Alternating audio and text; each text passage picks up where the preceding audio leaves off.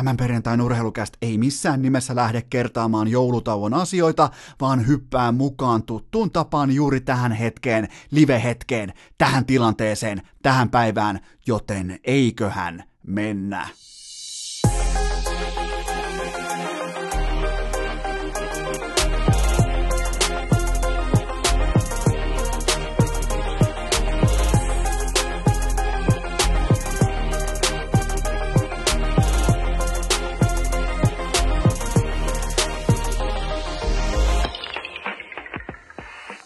Tervetuloa pienimuotoisen joulutauon jälkeen urheilukästin pariin on perjantai 3. päivä tammikuuta 2020 ja...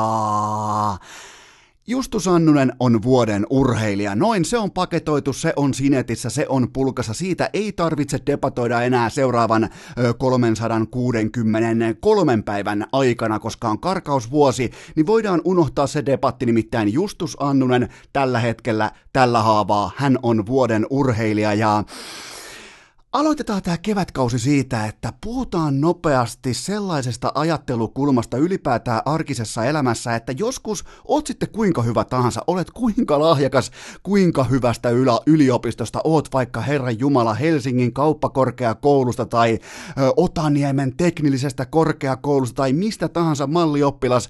Fakta on kuitenkin se, että pitkässä juoksussa säkin tarvit jossain vaiheessa breikin. Joskus pitää olla sun päivä, joskus pitää käydä jotakin sellaista, mitkä, mikä potkaisee nimenomaan just sua eteenpäin. Ja kaikkia muita, vaikka sä et edes toivo sitä, vaikka sä et edes välttämättä huomaa sitä, samaan aikaan kaikki ottavat askeleen taaksepäin. Vaikkapa ö, sä olet vaikka nouseva kyky sun omassa, sä olet vaikka nouseva kyky jossain ö, pörssiyhtiössä ja sulla on ö, välijohtaja sun edessä, on pakkasaamu, sun auto lähtee käyntiin, sen välijohtajan, vaikkapa henkilöstöpäällikön tai jonkinnäköisen osastopomon, hänen autonsa ei lähde käyntiin, hän tulee myöhässä duuniin, sä teet sen ekan tunnin duunin, sä teet tämän johtajan pestiä, ja ylempi johto huomaa, että hetkinen, tossa on kykyä, tossa on potentiaalia, tossa on otetta, toi tietää, miten otetaan heti maanantai-aamuna homma haltuun, toi näkee, toi pystyy organisoimaan, se on sun, proi, äh, se on sun breikki, se on sun mahdollisuus, sä käytät sen, sä meet todennäköisesti ohituskaistaa pitkin eteenpäin, kun sä oot päässyt kerran,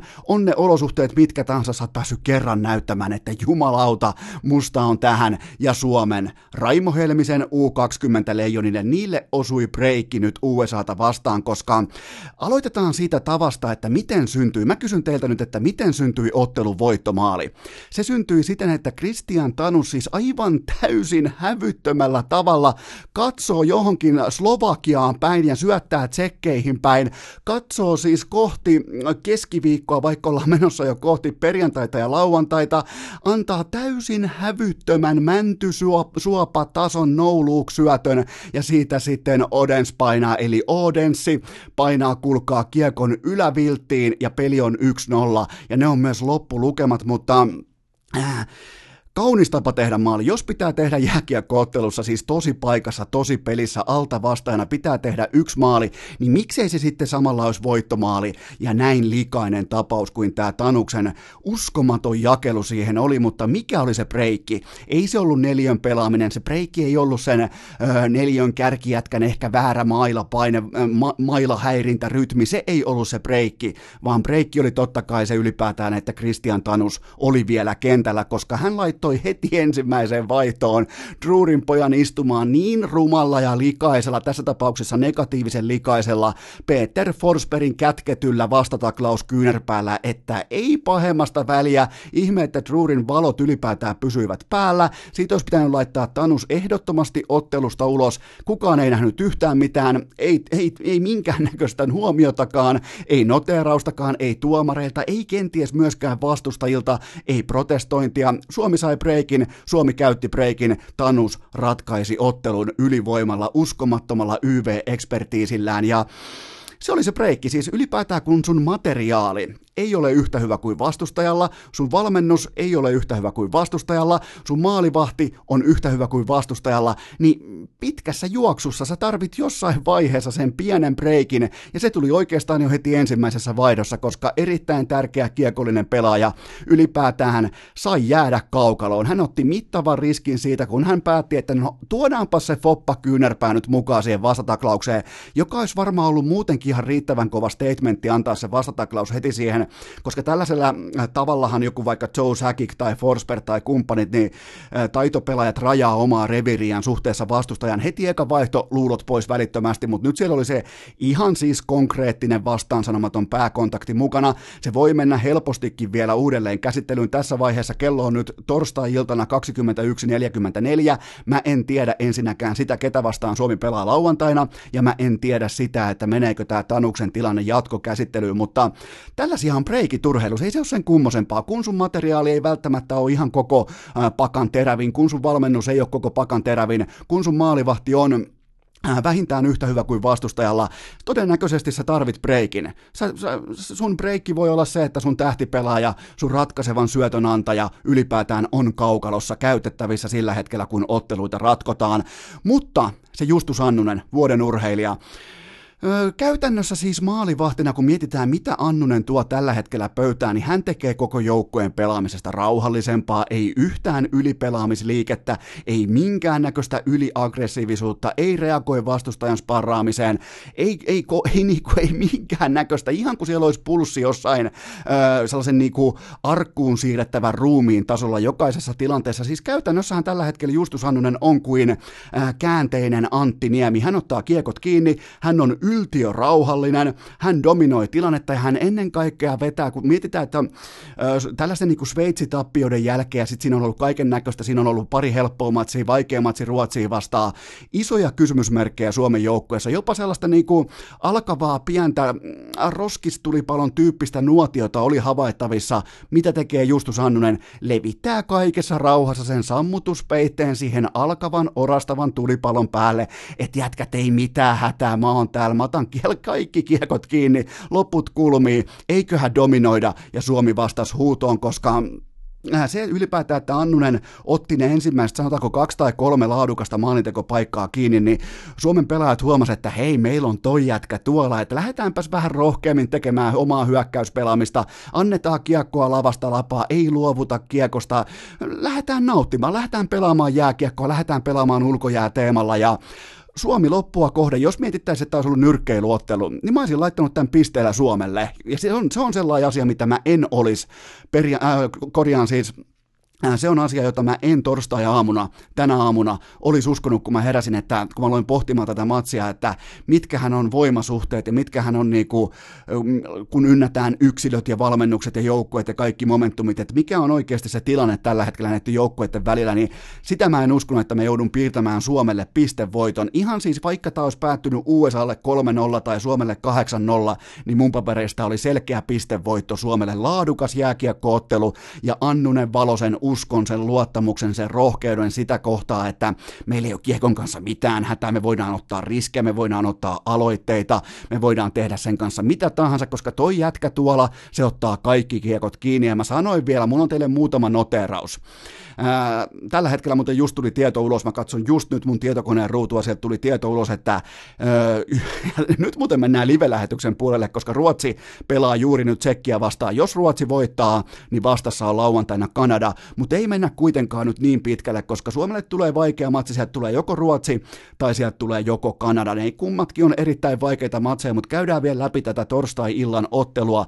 Erittäin laadukasta, erittäin voimakasta, fyysistä, öö, taitavaa, pelinopeaa USA. Siis nyt, nyt, nyt oli oikeasti, nyt oli siis viime vuoden finaalijoukkue vastassa. Nyt oli todella laadukas USA vastassa, joten tätä voittoa ylipäätään pitää uskaltaa, tälle pitää uskaltaa nostaa tässä ja nyt hattua sekä valmennukselle, Raimo Helminen nimittäin se, siihen suuntaan hattu ei nouse mitenkään niin kuin ihan joka ikinen vuosi tässäkään urheilukästissä, joten Raimo Helminen, loistava joukkue valmis, se menee aina valmennuksen piikkiin, on se posi tai nega, miten joukkue valmis, kun se tulee otteluun, ja Suomen joukkue tänään oli valmis. Siitä Raimo Helmiselle iso hatun nosto. Sitten tietenkin johtavat pelaat. Mulla on teille nimittäin muutama noteraus mä sanoin ennen ottelua puolihuumorilla, että eihän tässä ole sinänsä, vaikka mä en povannut tälle leijona porukalle äh, MM-kultaa, niin mä heitin puolihuumorilla, että mun kaveriporukalle meidän ryhmächatissa, että no eihän tää vaadi mitään muuta kuin, että Justus Annunen pelaa sen hänelle jopa brändätyn kolmen matsin nollapeliputkensa just tähän saumaan, eli nyt siellä on 33 pinnaa tästä haasteesta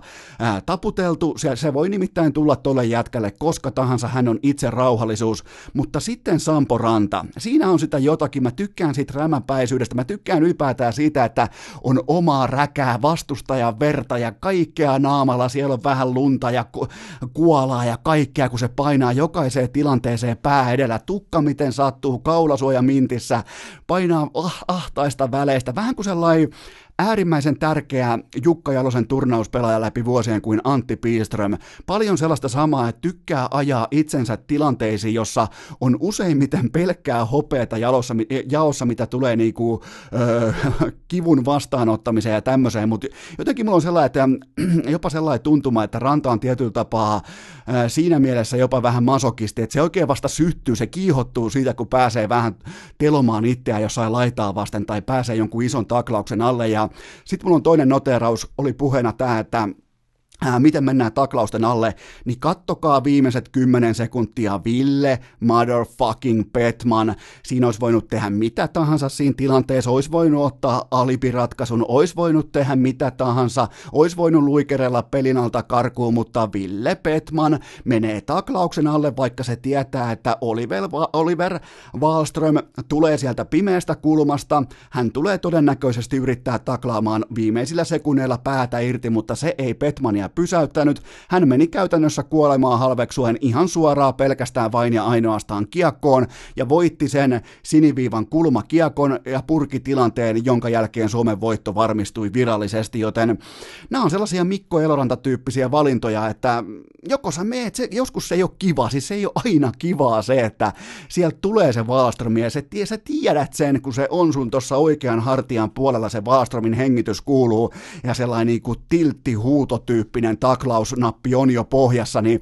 ja just on heittämässä ohjainta paskaksi muutenkin, kun tota, aiko siis purkaa siihen Petmaniin koko sen pettymyksen, kun USA on jäänyt nollille, niin tota, Petman silti päätti, että ensin joukkue, sitten minä, ei muuta kuin kiekkoa tilannepurkuun ja ottaa sen niitin vastaan. Se tuli tällä hetkellä tuohon leuan oikealle puolelle leukaan, mutta Petman vaan se päätti, että jumalauta mä nielasen sen, antan tulla vaan. Se oli kuin, ihan sama kuin joku sanoi joku tota, äh, laadukas UFC-ottelija, että mä voin ottaa muutaman, antakaa tulla, että tähän vaan, antaa tulla. Se oli helvetin kova jätkän muuvi mennä siihen taklaan. Mä sytyin, mä siis, mua jäi vähän harmittamaan, että Ylen selostaja ei syttynyt yhtään. Sitä, sitä kävi jännittämään se, että onko akurätty läpi vai ei. Mä niinku, mulla on se jopa sellainen niinku puoli heijari heti tähän 2020 starttiin siitä, kun Ville Petman painaa taklauksen alle ja ottaa sen tohon omaan grilliinsä sen niitin ja toteaa, että fuck off kaikille Jenkeille. Ja sitten vielä viimeisenä noterauksena se, että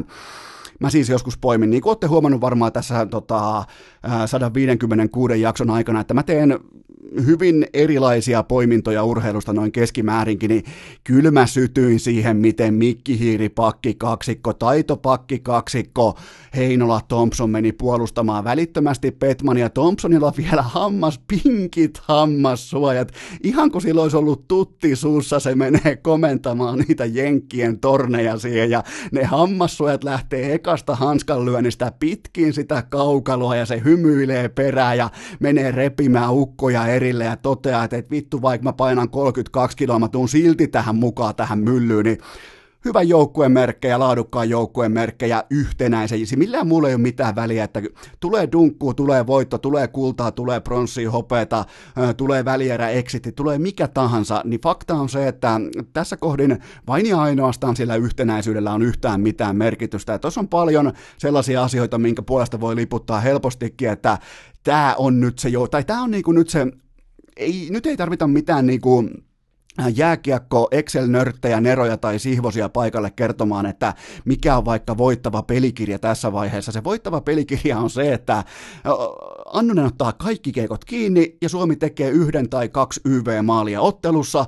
ja lopulta se on kollektiivina niin tiivis kokonaispaketti, yhtenäinen porukka, että se pystyy voittaa ihan vaikka sitten breikkien oman laatupäivänsä kautta tällaisia jättimäisiä joukkoita, jotka tulee olemaan jatkossa esimerkiksi vaikka Kanada, Ruotsi, Venäjä. Siellä on kuulkaa pelkkää laatua vastassa, joten tota, mä annan tälle voitolle ylipäätään todella ison hatun noston. Tämä oli statement-voitto. Tämä oli koska se Ruotsi, käydään vielä turnaus läpi. Ruotsi, Ruotsi-matsi, siitä tuli jatkoajalla dunkkuu, erittäin heikko kiekko, erittäin heikko jääkiekko, koko, kokonaisvaltaisesti erittäin heikko jääkiekkoilta Suomelta. Sitten kaksi höpö-höpö-matsia, sen perää Sveitsi, ihan totaalista hapuilua, ja sen jälkeen kun ekaan kertaa millään oli yhtään mitään merkitystä, siellä on Ville Petman jumalauta kiekossa kiinni, koko kroppa liossa, kaikki ne 62 kiloa likoa siihen taklauksen alle, siellä on Sampo Ranta, ei yhtään tilannetta.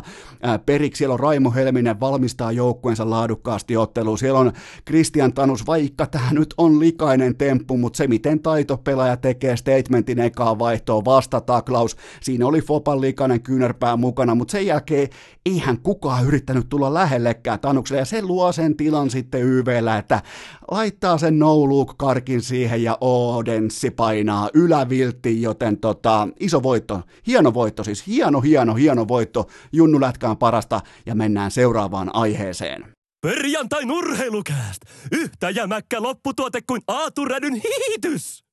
Nyt sitten kaikki pitkän linjan rakkaat kummikuuntelijat äärimmäisen tarkkana, koska urheilukästillä on teille uusi mainosta ja tämä on kaupallinen tiedote, jonka tarjoaa Oshi. Urheilujuoma kyllä vain juurikin se pullo, jonka kannessa on kukapa muukaan kuin Robert Lewandowski vatsalihaksiensa kerran. Ja, öö, mä haluan, mä haluan, että te otatte testiin, mä haluan, että seuraavan kerran kun te ostatte urheilujuomaa, te olette vaikka tullut just salilta, lenkiltä, olette käynyt vähän ulkojäällä, te haluatte palautua paremmin, te haluatte energiat korkealle, te haluatte välittömästi palautumisen käyntiin. Mä haluan, että te katsotte siihen hyllyn kohtaan, missä se Lewandowski on. Siinä pullossa lukee Oshi, se on helvetin hyvä ja mikä parasta sitä on siinä pullossa enemmän kuin sen kilpailijoilla, joten se ei lopu heti kahteen Kyllä te tiedätte sen ongelman. Keskimäärin, kun te menette ostamaan vaikkapa tämän merkkistä juotavaa, jota kaataan jenkkifutisotteluissa valmentajan päälle, se ei kelpaa mihinkään muuhun, niin äh, tota, kyllähän te tiedätte, te puristatte kaksi kertaa siitä muovipaketista ja saman tien se pullo on tyhjä, mutta Oshin kanssa tätä ongelmaa ei ole, koska siinä on likimain puolet enemmän juotavaa. Se on todella hyvää, todella energistä, todella, jotenkin niin kuin heti mulla ainakin huomasin, kun mä otin Oshin testiä tuossa lokakuun alussa suurin piirtein, niin Mä huomasin välittömästi, että nyt muuten Seppäsen pojalla on ahnas tossu lenkkipolulla sen jälkeen. Mä lensin siellä, kuulkaa, mä, mä lensin siellä kuin hyönä. Mä olin kuin köyhän miehen Mo Farah, kun mä painoin menemään siellä. Tota, äh, suosittelen voimakkaasti. On hyvän makusta, jotenkin niin kuin on vatsaystävällistä, on, toimii erittäin hyviä. Kyllä mä jotenkin siitä ihannoin, että kun, mulla on siis sellainen niin kuin unelmakuva nyt mun vuodesta 2020, ja se menee suurin piirtein näin, että kun mä treenaan hyvin, mä nukun hyvin, mä juon oshiita, niin musta tulee suurin piirtein loppuvuodesta saman näköinen, musta tulee tota, yhtä hyvä maalintekijä ja musta tulee ennen kaikkea yhtä rikas kuin Robert Lewandowskista, joten jos haluat samalle polulle, kun menet seuraava, seuraavan kerran kauppaan ja päätät ostaa urheilujuomaa, niin katso hyllystä se kohta, missä on Oshiita. Jos ei sitä ole, sano kauppiaalle, että tilatkaa Oshiita, tilatkaa vähän sitä parempaa, vähän sitä isompaa pulloa, ettei lopu heti kesken. Laittakaa mulle kuvaa vaikka Instagramin DM-boksiin, laittakaa inboxiin viestiä, ootteko kokeilu, mitä olette tykännyt, onko pullo oikein kokoinen, saako siitä hyvin juotua. Laittakaa tulemaan palautetta, mua kiinnostaa, mua kiinnostaa aina teidän kuluttajatottumukset ja se, että miten te olette testannut jotain tuotetta. Mä menen kuitenkin takuuseen siitä, että kyseessä on laatutuote, kyseessä on hyvä jengin tuote,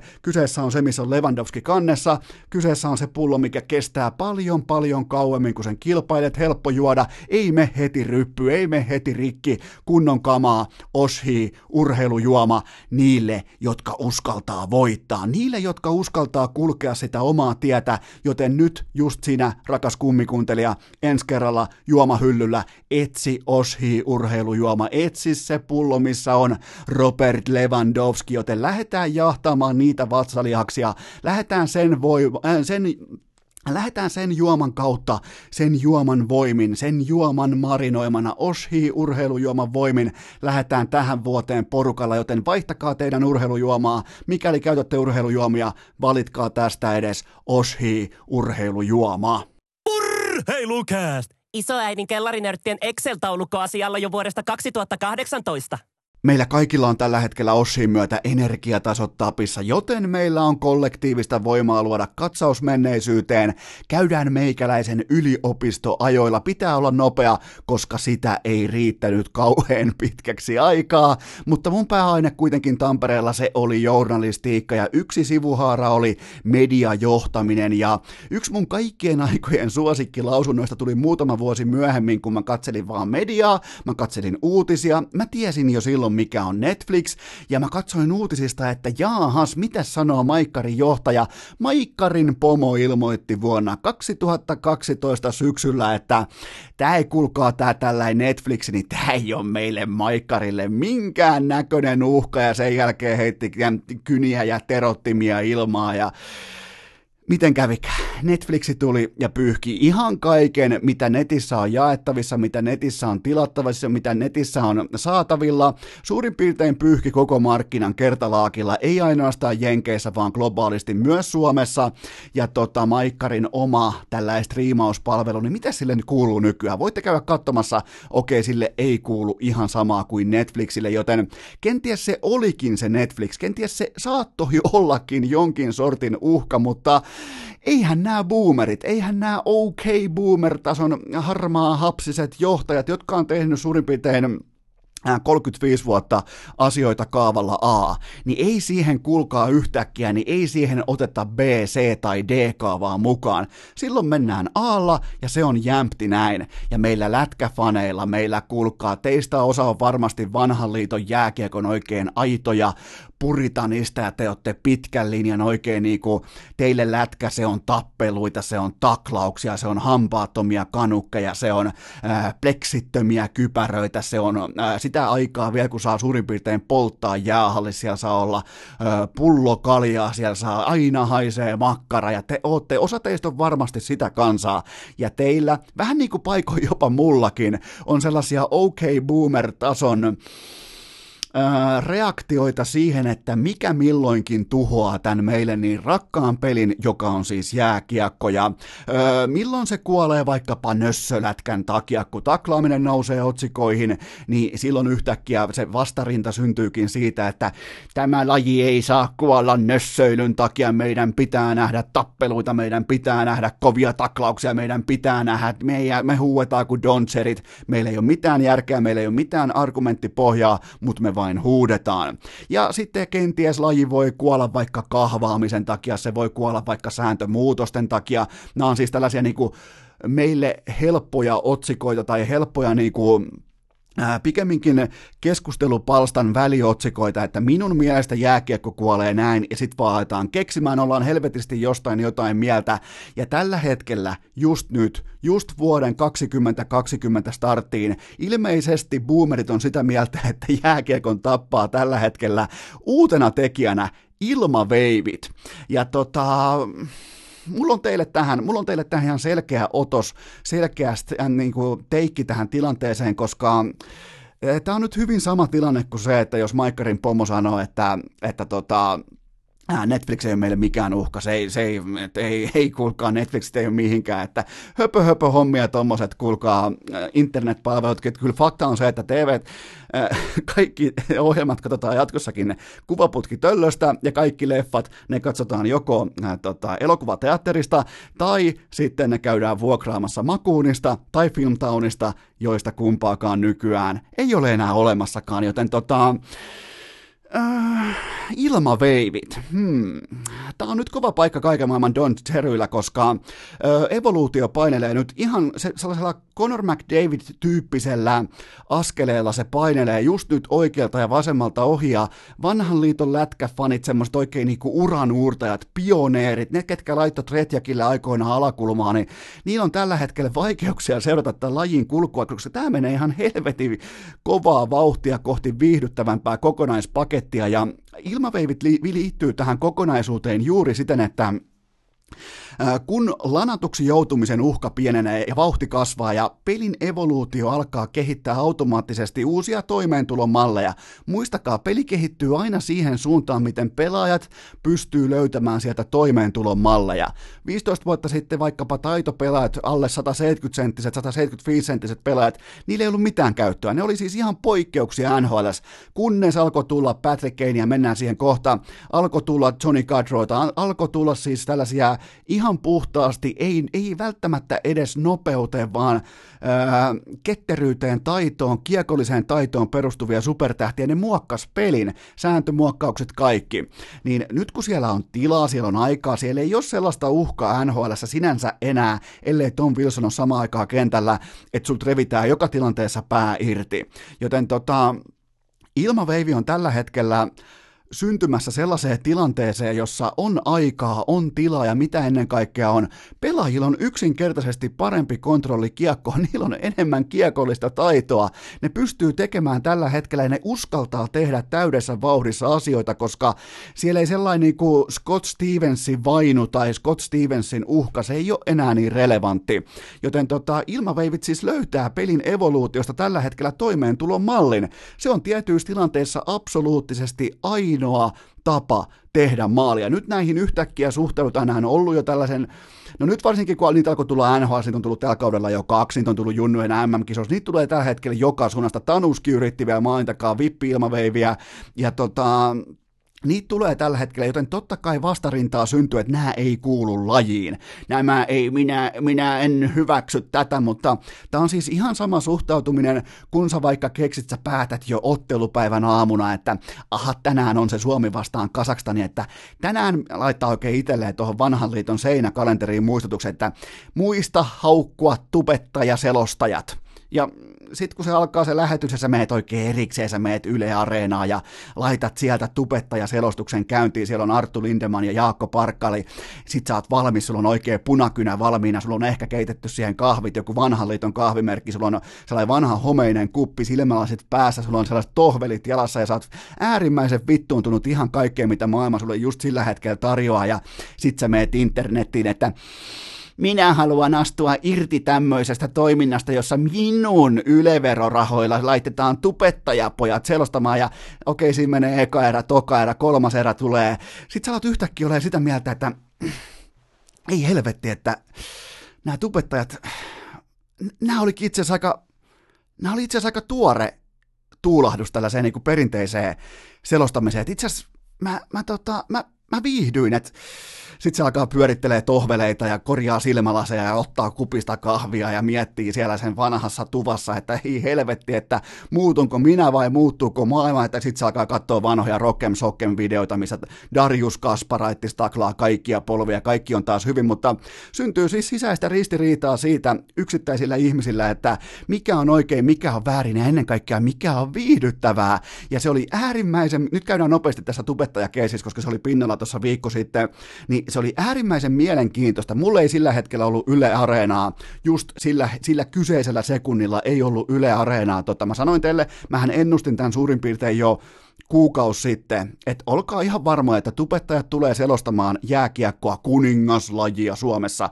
Ne tulee kansallispeliä selostamaan ja teidän pitää olla siihen muutokseen valmis, koska sille on kysyntää, sille on tilaus ja sille on myös tällä hetkellä tekijät. Joten tota, te voitte olla ihan mitä mieltä tahansa, mutta se on tulevaisuus. Se siis on se huomispäivä, että tubettajat, siellä on vaihtoehtolähetys, jonka selostaa tubettajat. Siellä voi olla kohta vaikka selostamassa joku vaikka, siellä voi olla selostamassa vaikka joku ex-urheilija, siellä voi olla selostamassa vaikka joku, joka katsoo jääkiekkoa tai urheilua ihan eri kulmasta, siellä voi olla mikä tahansa selostus. Tupettajat on siihen mun mielestä todella vahva avaus, ja mä toistan vielä sen, että mä en päässyt tekemään omaa arviota tai omaa otantaa tästä selostuksesta, koska mä katsoin ihan normipuolelta, mulla oli pelkästään vanhan liiton TV, mä painoin klik, ja sieltä tuli se selostus, mikä mulle annettiin. Joten tota, mulle ei ole tähän otantaa, mutta mä voin kuvitella, että siinä kääntyi aika moni takki sen tiimoilta, että te olitte valmiita, te olitte jo sonnustautuneet siihen, että nyt muuten vittu sitten haukutaan tubettajat, että kuulkaa, kun minä pääsen internettiin laittaa modemin päälle ja se pitää sen äänen sen noin se modemi on päällä ja sitten sä menet internettiin ja sä menet keskustelupalstalle ja, ja no, no, Lindeman ja Parkkali ovat tuhonneet Ylen ja sitten kun on kolmas erä, sä ootkin sitä mieltä, että ei helvetti, että ne olikin viihdyttäviä, mutta hei siis tää on, tää on jääkiekkoa. Ja ihan samaan, ihan samaan kategoriaan laskeutuu myös ilmaveivi. Te voitte olla nyt vihaisia, että se voi olla teidän mielestä, jos te olette Don Cherejä, se voi olla teidän mielestä vaikka lajia epäkunnioittavaa, mutta mä lyön vähän lisää vielä vettä kiukalle, koska öö, mä käydään nopeasti vielä siinä, että Ilmaveivi on oikeastaan ihan täsmälleen sama kuin se, kun aikoinaan Kretski keksi alkaa käyttää maalirautaa seinäsyöttölautana. Teistä varmaan kaikki muista sitä, mutta Kretskihan on sellaisia syöttöjä, missä se ö, ikään kuin sijoittaa kiekon siihen tolppaa pitävän veskarin ihan rin, siihen sivustalle ja antaa siitä vaikka Adam, Adam Graceille tota, neljön keskelle syötön. Eli syntyi siis pelin evoluutio tarjosi siis toimeentulon mallin. Okei, sä et pysty antaa tässä tilanteessa, sä et pysty nykypäivän sumppupuolustusta murtamaan suoralla syötöllä. Miten sä teet? Sä keksit tavan syöttää. Sä, Kretski keksi tavan syöttää maaliraudan kautta kyllä silloinkin mä muistan, silloin ihmeteltiin, että no miten tämä nyt, että eihän, ei, ei, ei tämä ei voi olla tulevaisuuden malli, mutta niin se vaan oli. Ja sieltä syntyi kaiken näköisiä muitakin maalirautakikkoja ja muita, ja ja muistatteko sen, sen hetken, kun Detroitissa osa teistä edelleen valitettavasti kannustaa Detroit Red Wingsia, mutta Thomas Holström sellainen jääkaappipakastin keksi aikoinaan, että se kääntyy maskissa väärinpäin, eli se katsoo veskaria silmiin, ja se pakkas sen, mä muistan vielä, tuli sellainen erikoislähetys, missä se näytettiin sen pullukka kymppimäisiä pohkeita, sillä oli niinku, ne oli topattu jollain, niinku, todennäköisesti jollain muulla kuin sanomalehdillä, mutta sillä oli niinku polvarit myös pohkeiden puolella. Niin se keksi siis pelin evoluutio tarjosi sille toimeentulon mallin siitä, että käänny ympäri, ja jos sieltä tulee Lindströmin laukaus, Rafalskin laukaus, kenen tahansa laukaus, tulee pohkeet, tulee takareiteen, niin sittenhän tulee, tämä on mun tapa tehdä miljoonia, mun työpaikka on tässä suurin piirtein kahden neljön alueella, ja mun pitää keksiä toimeentulon malli, niin kyllähän sitäkin puhuttiin sillä, että on ihan, ihan niin kuin itsemurhapaikka, toi on siis tyhmyyttä, toi on, kiekko voi, mitä Holström sanoi, että mitä sitten? Tämä on mun tapa pelata, tämä on mun malli pelata, tämä on mun ö, ainoa tyyli, jolla voin ylipäätään päästä kentälle NHL, joten tota, pelin evoluutio. Se on ilmaveivi, se on tubettajia, ja tota, muistakaa se, että ilmaveivi on kuitenkin aika monessa kiekollisessa tilanteessa ainoa, mä toistan, ainoa tapa tehdä maali. Ja siinä ei ole mitään ihmeellistä. Tätä taivastellaan tätä koko paskaa vähän samalla tavalla kuin aikoinaan Peter Forsbergin yhden käden veiviä Lillehammerissa, oliko 94, ottaa, oliko Kore Hirsch maalissa, ottaa kiekon vielä kerran oikealle puolelle ja laittaa oikean käden oikein niin kuin pitkäksi, pitkäksi tota, venytetyllä oikealla kädellä, oliko Jofa vai Titanin puumailla ja laittaa siitä tyhjään reppuun Kanadaa vastaan olympiafinaalissa, niin tota, Ja kyllähän silloinkin mietittiin, että no mitäs tää tällä on, että tämähän on epäkunnioittava ja tämähän on niinku veskarin nöyryytystä, mutta se on nykyään ihan arkipäivää. Se Foppa keksi, että äh, mähän tuun toimeen tällä, mähän pystyn dominoimaan tällä harhautuksella. Ja tota, itse asiassa nyt mä laitan vettä kiukaalle, koska mä odotan, että seuraavan sukupolven taitavimmat hyökkäyssuunnan superlahjakkuudet oppivat pelaamaan kiekon kanssa kolmiulotteisesti, eli mä vähän nyt kerron teille, mitä on kolmiulotteinen kiekollinen pelaaminen, koska tämä tarkoittaa siis käytännössä sitä, että ei nyt ensi kaudella tai sitä seuraavalla, mutta jossain vaiheessa, 50 vuotta, jotain tämmöistä, niin siihen tulee yksi, yksi aspekti mukaan, koska nykyään unelmatilanteessa kiekko on aina, se on lättynä siinä jäässä, eikö niin? Se on silloin hieno tilanne, kun sulla on kiekko, se liikkuu joko eteen, sivulle, taakse, ja se on sitten niinku, se on siinä. Mutta mä ennakoin nyt teille, ja voitte ottaa nämä sanat talteen, koska urheilukästiä tuskin on 10 vuoden kuluttua olemassakaan. Jos on, niin otan osaa jo valmiiksi, mutta tota, mä ennakoin teille sitä, että jossain vaiheessa nämä ihan terävimmät yksilöt, ne ketkä varsinkin silloin kun taklauspeli vähenee tai jopa loppuu kokonaan, niin tota, mä ennakoin sitä, että taitavimmat kiekolliset pelaajat, ne pystyy alkaa tekemään vaikka yksi-yksi tilanteissa, vaikka nopeissa yksi-yksi tilanteissa tai maalin edustalla, ne pystyy tekemään sellaisia äärimmäisen nopeita, pikaisia laukaus-ilmaveivejä, eli samassa tilanteessa, kun vedettäisiin normaalisti vaikka ää, vetolaukaus, ne nostaakin ihan siis muutamaksi sadaks, sadas osaksi sen kiekon lavan päälle ja kauhasee sen kohti vaikka maalin kattoa tai jotain vastaavaa. Odottakaa, tämä on pommin varmasti tapahtumassa. Mä en osaa sanoa teille aikataulua, mutta yhtä varmaa kuin se, että ö, Forsbergin yhden käden kikka jäi käyttöön, Kretskin maalirauta syötöt, nämä kaikki, mitkä on muokannut pelin evoluutiota, tämä tulee olemaan, koska kattokaa missä vauhissa nykyään vaikka tämä Ruotsin, kuka se on Höglanderi, tekee vaikka täydestä, oliko se muuten Höglanderi? Jos ei ole, niin otan osaa siihenkin, nyt on muuten aika iso osanotto, tällä niin kuin startti tähän 20, 20 vuoteen, mutta tota, Mä takaan teille, että ei olla nähty vielä mitään. Mä takaan teille, että kun nämä jätkät oppii tekemään tästä niin kuin ihan, nytkin, nytkin nähdään sellaisia ilmaveivejä, jossa luistelurytmi ei muutu yhtään, se tapahtuu ihan suoraan täydestä vauhdista, siinä on vaikka pakki on jopa iholla, ne tekee sen silti. Niin seuraava askel on se, että syntyy täyden vauhdin yksi yksi tilanne, hyökkäjä ei tekää jotain alibiharhautusta, mistä yrittää vaikka kiekkoa längeä. Se nostaa nopeasti kiekon lavan päälle ja ampuu vaikka jään kautta pomppulaukauksen kohti veskaria.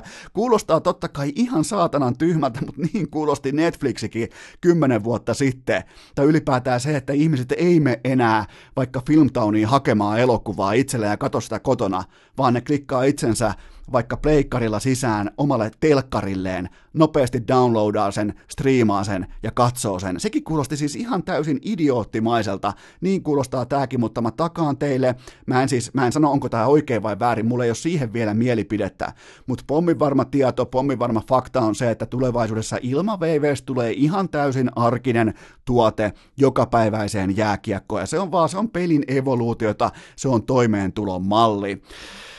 Ja nyt kun jatketaan tästä, ei jaksaisi painaa stoppia välissä, niin tota, äh, kun taitopelaajat on nyt keskustelun aiheena, niin vaihdetaan nopeasti topikkia, koska tota, mulla on tähän teille ihan tällainen pikainen perkaus siitä, että kun mä teen ylimalkaan mun äh, urheilukästin tarpeettomia top 5 listauksia, niin niissä on mukana useimmiten suolaa, pippuria, tahallisia poisjättöjä, että jos mä listaan vaikka vaikka karmeimmat traktorimerkit ja siinä listalla ei ole Valtraa mukana, niin totta kai te saavutte, te oikein tuutte erikseen kysymään inboxin, että hetkinen, mikä tämä tällä lista oli, kun täältä jäi tämä just nimenomaan lyijyjypin Valtra pois, että e, mitä sä oikein hait tuolla, mutta e, mä voin tehdä niitä, urheilukästi voi tehdä niitä, urheilukästi voi etukäteen ilmoittaa, että okei, tämä on parodialista, älkää ottako tosissanne tai jotakin vastaavaa, mutta kun sen listan tekee NBC-niminen oikein niin kuin jättimäinen uskottavan median hypertuote Amerikoista, yksi melkein niin kuin neljännen valtiomahdin suurimmista toimijoista, alkaa tehdä vuosikymmenen parhaiden NHL-pelaajien listaa, niin tota, silloin yksi asia on varmaa. Sille ei saa, siis NBClle ei voi sille toimitukselle, ne hallinnoi NHLn tota, noita National TV-oikeuksia, niillä on NHL-finaalit, niillä on kaikki.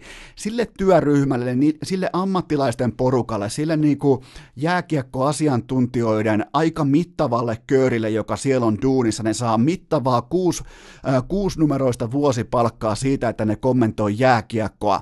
Siellä ei saa tapahtua sitä virhettä, että Patrick Kane jää top 5 ulkopuolelle, kun puhutaan 2010-luvun parhaista NHL-pelaajista, ja se on melkein jo sitten poliisiasia, mikäli Kane jää peräti jopa top 10 ulkopuolelle, kunnes taas se on sitten ihan selkeä siviilioikeuskantelun paikka, jos Kane löytyy listalta sieltä 15, kun puhutaan 2010-luvun parhaista pelaajista, siis vuosikymmen. Mä meinasin saada jonkinnäköisen sokin, mä meinasin mä olin hyvin lähellä sitä, että mä vedän mun OK Boomer-hatun niskaan, ja, tai niin kuin en oikeastaan edes niskaa, tai oikeastaan jopa laitan sen niskaa, koska mä oon niin vihainen, se ei mahu mun päähän, koska mun pää on pullistumassa, ja laitan modemin päälle, ja menen johonkin NBCin ikiomalle tota, keskusteluun. Mä en ikinä harrastanut keskustelufoorumeita tai palstoja, mutta mä menen vaikka mikä se on se hoki, joku HF Boards. Mä menen sinne NBC-osioon, jos siellä semmonen on, ja mä menen haukkumaan kaikki. Enkä ainoastaan kulkaa niitä ammattilaisia, vaan niiden perheet, niiden suvut, niiden lemmikit, niiden autot, niiden, ö, tota, niiden ö,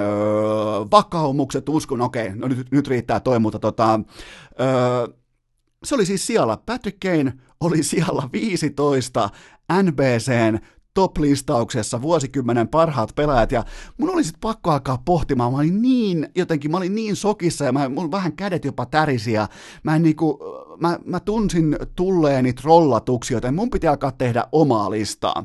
Ja mä sain siihen Patrick Kanein 2010-luvun edelle, mä sain vain ja ainoastaan Sidney Crosbyn.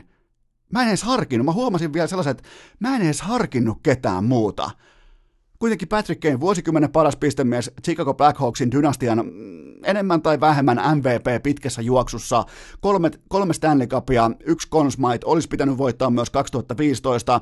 Miten jotain, ja sitten sit oli vielä heitetty johonkin sivulauseen, sivulauseen, sivulauseeseen, että Patrick Kanein kentän ulkopuoliset, te arvioitte jumalauta jääkiekon ammattilaisia, joiden työ on siellä kaukalossa, älkää silloin tulko puhumaan mistään kaukalon ulkopuolisista, jos puhutaan parhaista NHL-pelaajista. Jos puhutaan vaikka puhutaan vaikka vaikutusvaltaisimmista tai positiivisimmista tai parhaista esikuvista tai ö, puhutaan vaikka jostain siis pehmeistä arvoista, puhutaan hattarasta, niin t- silloin voidaan tehdä minkälainen lista tahansa, mutta NBC ei voi laatia listaa vakavalla naamalla, jossa Patrick Kane, ö, koko 2010-luvun toiseksi paras NHL-pelaaja kaikilla mittareilla, voi olla myös, jos sä tuut mulle vahvan argumentin kanssa. Mä tuun vielä sen verran vastaan. Jos sä tulet mulle vahvan, vahvan argumentin kanssa siitä, että Patrick Kane oli parempi kuin Sidney Crosby, niin mä jopa jossain tilanteessa, jo hyvän perustelun kautta, kun sun väitöskirja on riittävän kattava,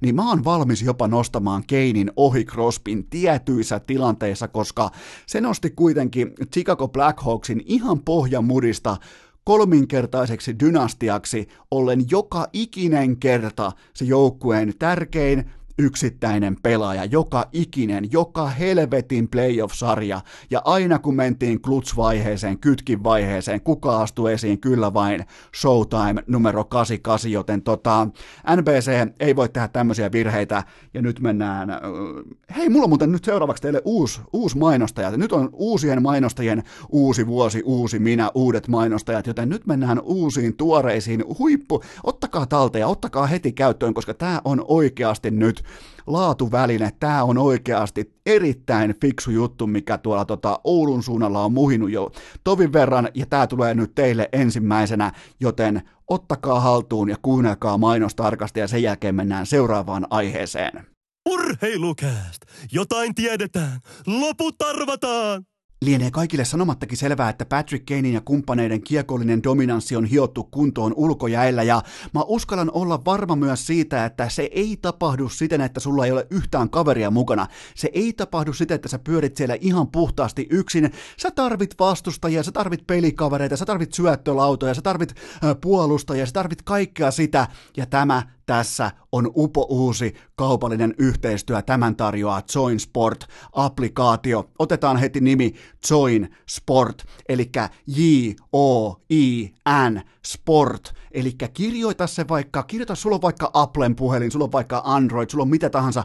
Kirjoita se applikaatio hakuun, mene sinne paikalliseen tota, App Storeen ja lataa heti sun puhelimelle Join Sport. Ai minkä takia? No se on sellainen applikaatio, mihin äh, mä alan olla nimittäin sitä mieltä, että nämä kaiken maailman WhatsApp-ryhmät ja muut, ne on liian epäluotettavia siihen, koska heti menee, jos sovitaan vaikka ulkojääpelit, niin sehän menee välittömästi siihen, että siellä alkaa, jengi alkaa perkaamaan saunailta ja alkaa puimaan, että no mihin lähdetään yöhön ja mihin lähdetään baaria, kuka lähtee viikonloppuun rukalle. Ja se unohtuu se aikataulu, unohtuu se, että monelta mennään ulkojäille, kun taas sitten Join Sportissa sä pystyt laittaa sinne kylmästi sen porukan, ketä sä haluat kasaa, sä pystyt kutsumaan sinne ulkopuolisia, koska fakta on kuitenkin se, että teidän kaveriporukasta kaikki ei aina pääse, ja se tarkoittaa sitä, että te, te, te ette välttämättä saa hyviä neljä vastaan neljä pelejä, joten kun te lataatte Joinsportin, te pystytte te- tekemään sinne oman vähän profiilin, mä oon jo sen tehnyt, te pystytte laittamaan sinne, että sä oot kiinnostunut vaikka jääkiekosta ja vaikka katukoripallosta, laitat vaikka ne kaksi lajia,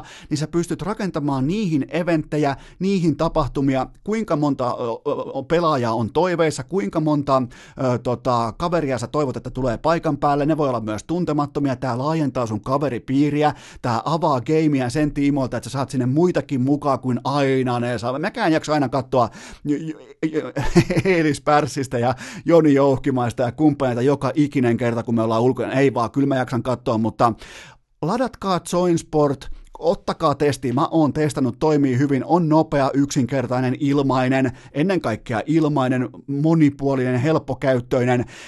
Se on siis se, kun sä saat ne harrastuskaverit sun kätes ulottuvia, tää ei on nyt vain pihapeleihin, tää ei on nyt vain äh, tota, jääkiekkoa varten, sä pystyt tällä pystyt ihan mitä tahansa. Mä katsoin sitä lajiluetteloa, se on ihan kuin kästin te- urheilukästin tekemä se lajiluettelo. Silloin nimittäin ihan kaikkea pingiksestä, ää, tota, no pingiksestä perämoottoriajeluun suurin piirtein löytyy ihan kaikki lajit, joten lataa itselle Join Sport, nopea, yksinkertainen, ilmainen, moni, ää, monipuolinen, helppokäyttöinen applikaatio sun älypuhelimelle. Jos ei sulla ole älypuhelinta, omapa on häpeäs, mutta tämä on se tapa, miten sä pystyt aina varmistamaan sen sun alueelta. Sä asut vaikka sä asut nyt vaikka, sovitaan, että sä asut vaikka Oulussa, sulla on nyt tänä mielessä, just tänä perjantaina mielessä, että lähdenpä ulkojäille, ja sä et oikein tiedä, että onko kaverit lähdössä, mikä on tilanne, onko jollain on ehkä tossa synttärit, joku menee tonne, joku ei välttämättä pääse paikalle, sä avaat Joinsportin, sä ensinnäkin nyt teet sen, että sä meet sinne teidän WhatsApp-ryhmiin, kaveriryhmiin, sä suosittelet, sä testaat ensin itse, jos sä tykkäät Joinsportista, sä suosittelet, että sun kaikki kaveritkin ottaa sen käyttöön siitä syystä, että pystytte siellä luomaan helposti eventtejä, siellä siellä luomaan helposti pelkästään liikuntaan ja urheiluun liittyviä eventtejä, että siellä ei ole, mikään muu ei ole häiritsemässä, pysyy kokoonpano, kokoonpano pysyy mintissä, siellä pysyy se koko ohjelma pysyy paketissa, joten kaikki on hyvin yksinkertaista. Join Sport, se, mä oon ottanut testiin, mä aion myöten mä lupaan vielä teille senkin, että tehdään jossain vaiheessa Helsingin alueella sellainen Joinsport-isku, että mä kasaan sinne eventin ja te kummikuuntelijat, joilla on tämä sovellus, pääsette messiin mun tota, ulkojääpeleihin ja mä tuon sinne jokaiselle vaikka tota, jonkinnäköisen, minkähän mä toisin teille, mä en voi vielä paljastaa, mutta mä tuon teille jonkinnäköisen ää, tota, ulkojäihin liittyvän tuotteen messissä, niin siitä tulee vähän niin kuin sellainen meidän oma ulkojääposse sitten, mutta ottakaa Joinsport testiin, toimii nimenomaan näihin kaveriporukoihin, näihin kun te tarvitte kuitenkin, ja laajentakaa sitä ystäväporukkaa, Herra Jumala, kohta on ystävän päiväkin helmikuussa odottamassa, niin laajentakaa sitä ulkojää, sitä, kori, äh, sitä tota teidän äh, pihapeliporukkaa, koripalloporukkaa, sisäpeliporukkaa, sählyporukkaa, lätkäporukkaa, laajentakaa sitä, kutsukaa uusia ihmisiä paikalle, siihen parhaan monipuolisimman väylän tarjoaa tällä hetkellä Join Sports applikaatio, eli Join Sport tilaukseen, laittakaa lataukseen Join Sport välittömästi. Tehkää se, mene nyt, otan nyt kännykkäisiin. Mä en lopeta tätä mainosta ennen kuin sä oot tehnyt sen. Joten tämä on tarkoituksella pidempi mainos. Nämä muut Join Sportin mainokset ei tule olemaan näin pitkiä, mutta Join Sport, me ottamaan kännykälle ja laittakaa pihapelit käyntiin. Urheilukääst! Yhtä uskottava kuin Arturin nyrkkeiluottelu isänsä vastaan! Tavallaan tuohon Joinsportin kaveriporukka harrasten mainoksen perään on suorastaan optimaalista ja tietyllä tapaa kutsuvaa, jopa pakollista puhua tovin verran joukkuesyömisestä, sillä ää, sellainen ryhmäpaine, sellainen näkymätön hiljaisuuden spiraali, joka syntyy siitä, että kun tehdään joulukinkku joulun pyhille, niin kyllähän se on pakko, varsinkin jos samassa taloudessa, samassa tota, ää, vaikka Lapin mökillä, samalla Ylläksen mökillä on vaikka vähintään kaksi mieshenkilöä, niin kyllä siitä syntyy kunnia kysymys, että jos se kinkku ostetaan, jos se kinkku paistetaan, niin kyllä se myös syödään. Niin mä huomasin suurin piirtein Tapanin päivän aamuna, me siis aloitettiin kinkun paistaminen sunnuntai-iltana NFL-matsien yhteydessä. Se oli siinä sunnuntai-maanantai-yönä, just kun Philadelphia selitti, äh, selätti äh, Dallas Cowboysin tässä suuressa jättimäisessä kuolemanottelussa, niin silloin alkoi olla kinkku valmis, ja se oli sitten tota, maanantaina vähän niin kuin vetäytymässä, ja oli kulkaa sinappihuntua ja kaikkea. Sitten tietenkin ää, tiistaina jouluaatto. Niin mä aloin huomaamaan ehkä siinä Tapanin päivän nurkilla, että mä oon ollut tässä nyt viime päivät about 12 ja puolen äh, kinkkuvoileivän kunnossa. Semmosessa ehkä over 12, jos laittaa lapulla, niin varmasti tulee koko rekka himaa. Eli tota, äh, missään nimessä ei järkevää, ei älykästä, mutta kun se on päätetty, että se syödään, niin sellainen niin kuin näkymätön painetila, joka siitä syntyy, että nyt muuten sitten syödään. Nyt ei jumalauta kinkulle luovuteta, niin me kannettiin sitä harniskaa aika tiukasti sinne ihan torstai-iltaan saakka, jolloin me todettiin meidän pienen sympaattisen viiden kilon kinkun kanssa, josta muuten lähti verottajalle about puolet vähän niin kuin NHL-pelaajilla. Siis mä en ole koskaan tehnyt kinkkua alusta loppuun itse yksin keskenäni. Nyt oli totta kai kaveri, joka osaa sen tehdä, oli avustamassa, mutta kuinka paljon sitä lähtee sitä, kun sen ekan kerran ottaa pois sieltä tuunista, kuinka paljon sitä rasvaa lähtee siitä ihan vetämällä. Mä otin siitä goals, että mun pitää olla joskus ihmisenä samanlainen, ihmisenä samanmuotoinen, että ää, siellä on se laadukas sisusta, mutta päältä pystyy ottaa rasvaa just samalla tavalla pois, mutta kun mä olin siinä suurin piirtein over 12 joulukinkkuvoileivän tempossa per päivä, niin taustallahan pyöri jatkuvasti, kun oli joulun pyhät, niin siellähän ei näy enää piirrettyä, mikä on ehkä orastajan jopa pienimuotoinen skandaali, farsi, mutta kuitenkin Yle paikkasi tämän uskomattoman puihinvedon sillä, että se näytti kiitettävästi avaraa luontoa.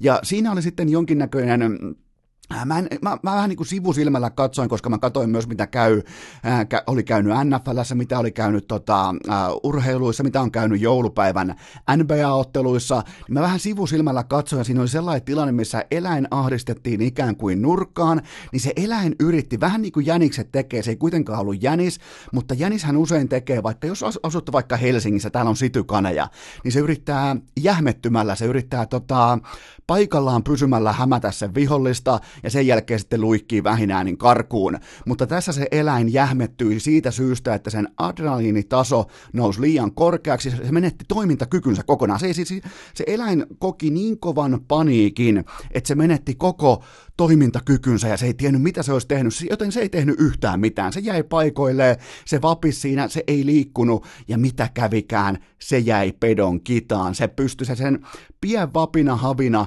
se erotti sen. Jos se olisi pysynyt ihan stillinä, niin kuin valokuva, niin se olisi pelastunut, mutta se ihan pieni vapina, joka tuli siitä adrenaliinin jonkinnäköisestä ylitse ryöppyävästä vyörystä, niin se paljasti hänet vapinan kautta ja hän joutui sitten ruokaevoluutiossa seuraavan ravintoketjulaisen ää, pikaruokalistalle. Joten tota, ei kannata jähmettyä, ei kannata jähmettyä ja mitä teki nurkkaan ahdistettu Jari Kurri KHLn siirtotakarajalla. Oliko muuten kaunis äh, aasinsilta? Kyllä oli. Ja nyt puhutaankin tietyllä tapaa urheilujohtamisen eräänlaisesta aasista, joka on totta kai Jari Kurri, koska se ei tehnyt yhtään mitään.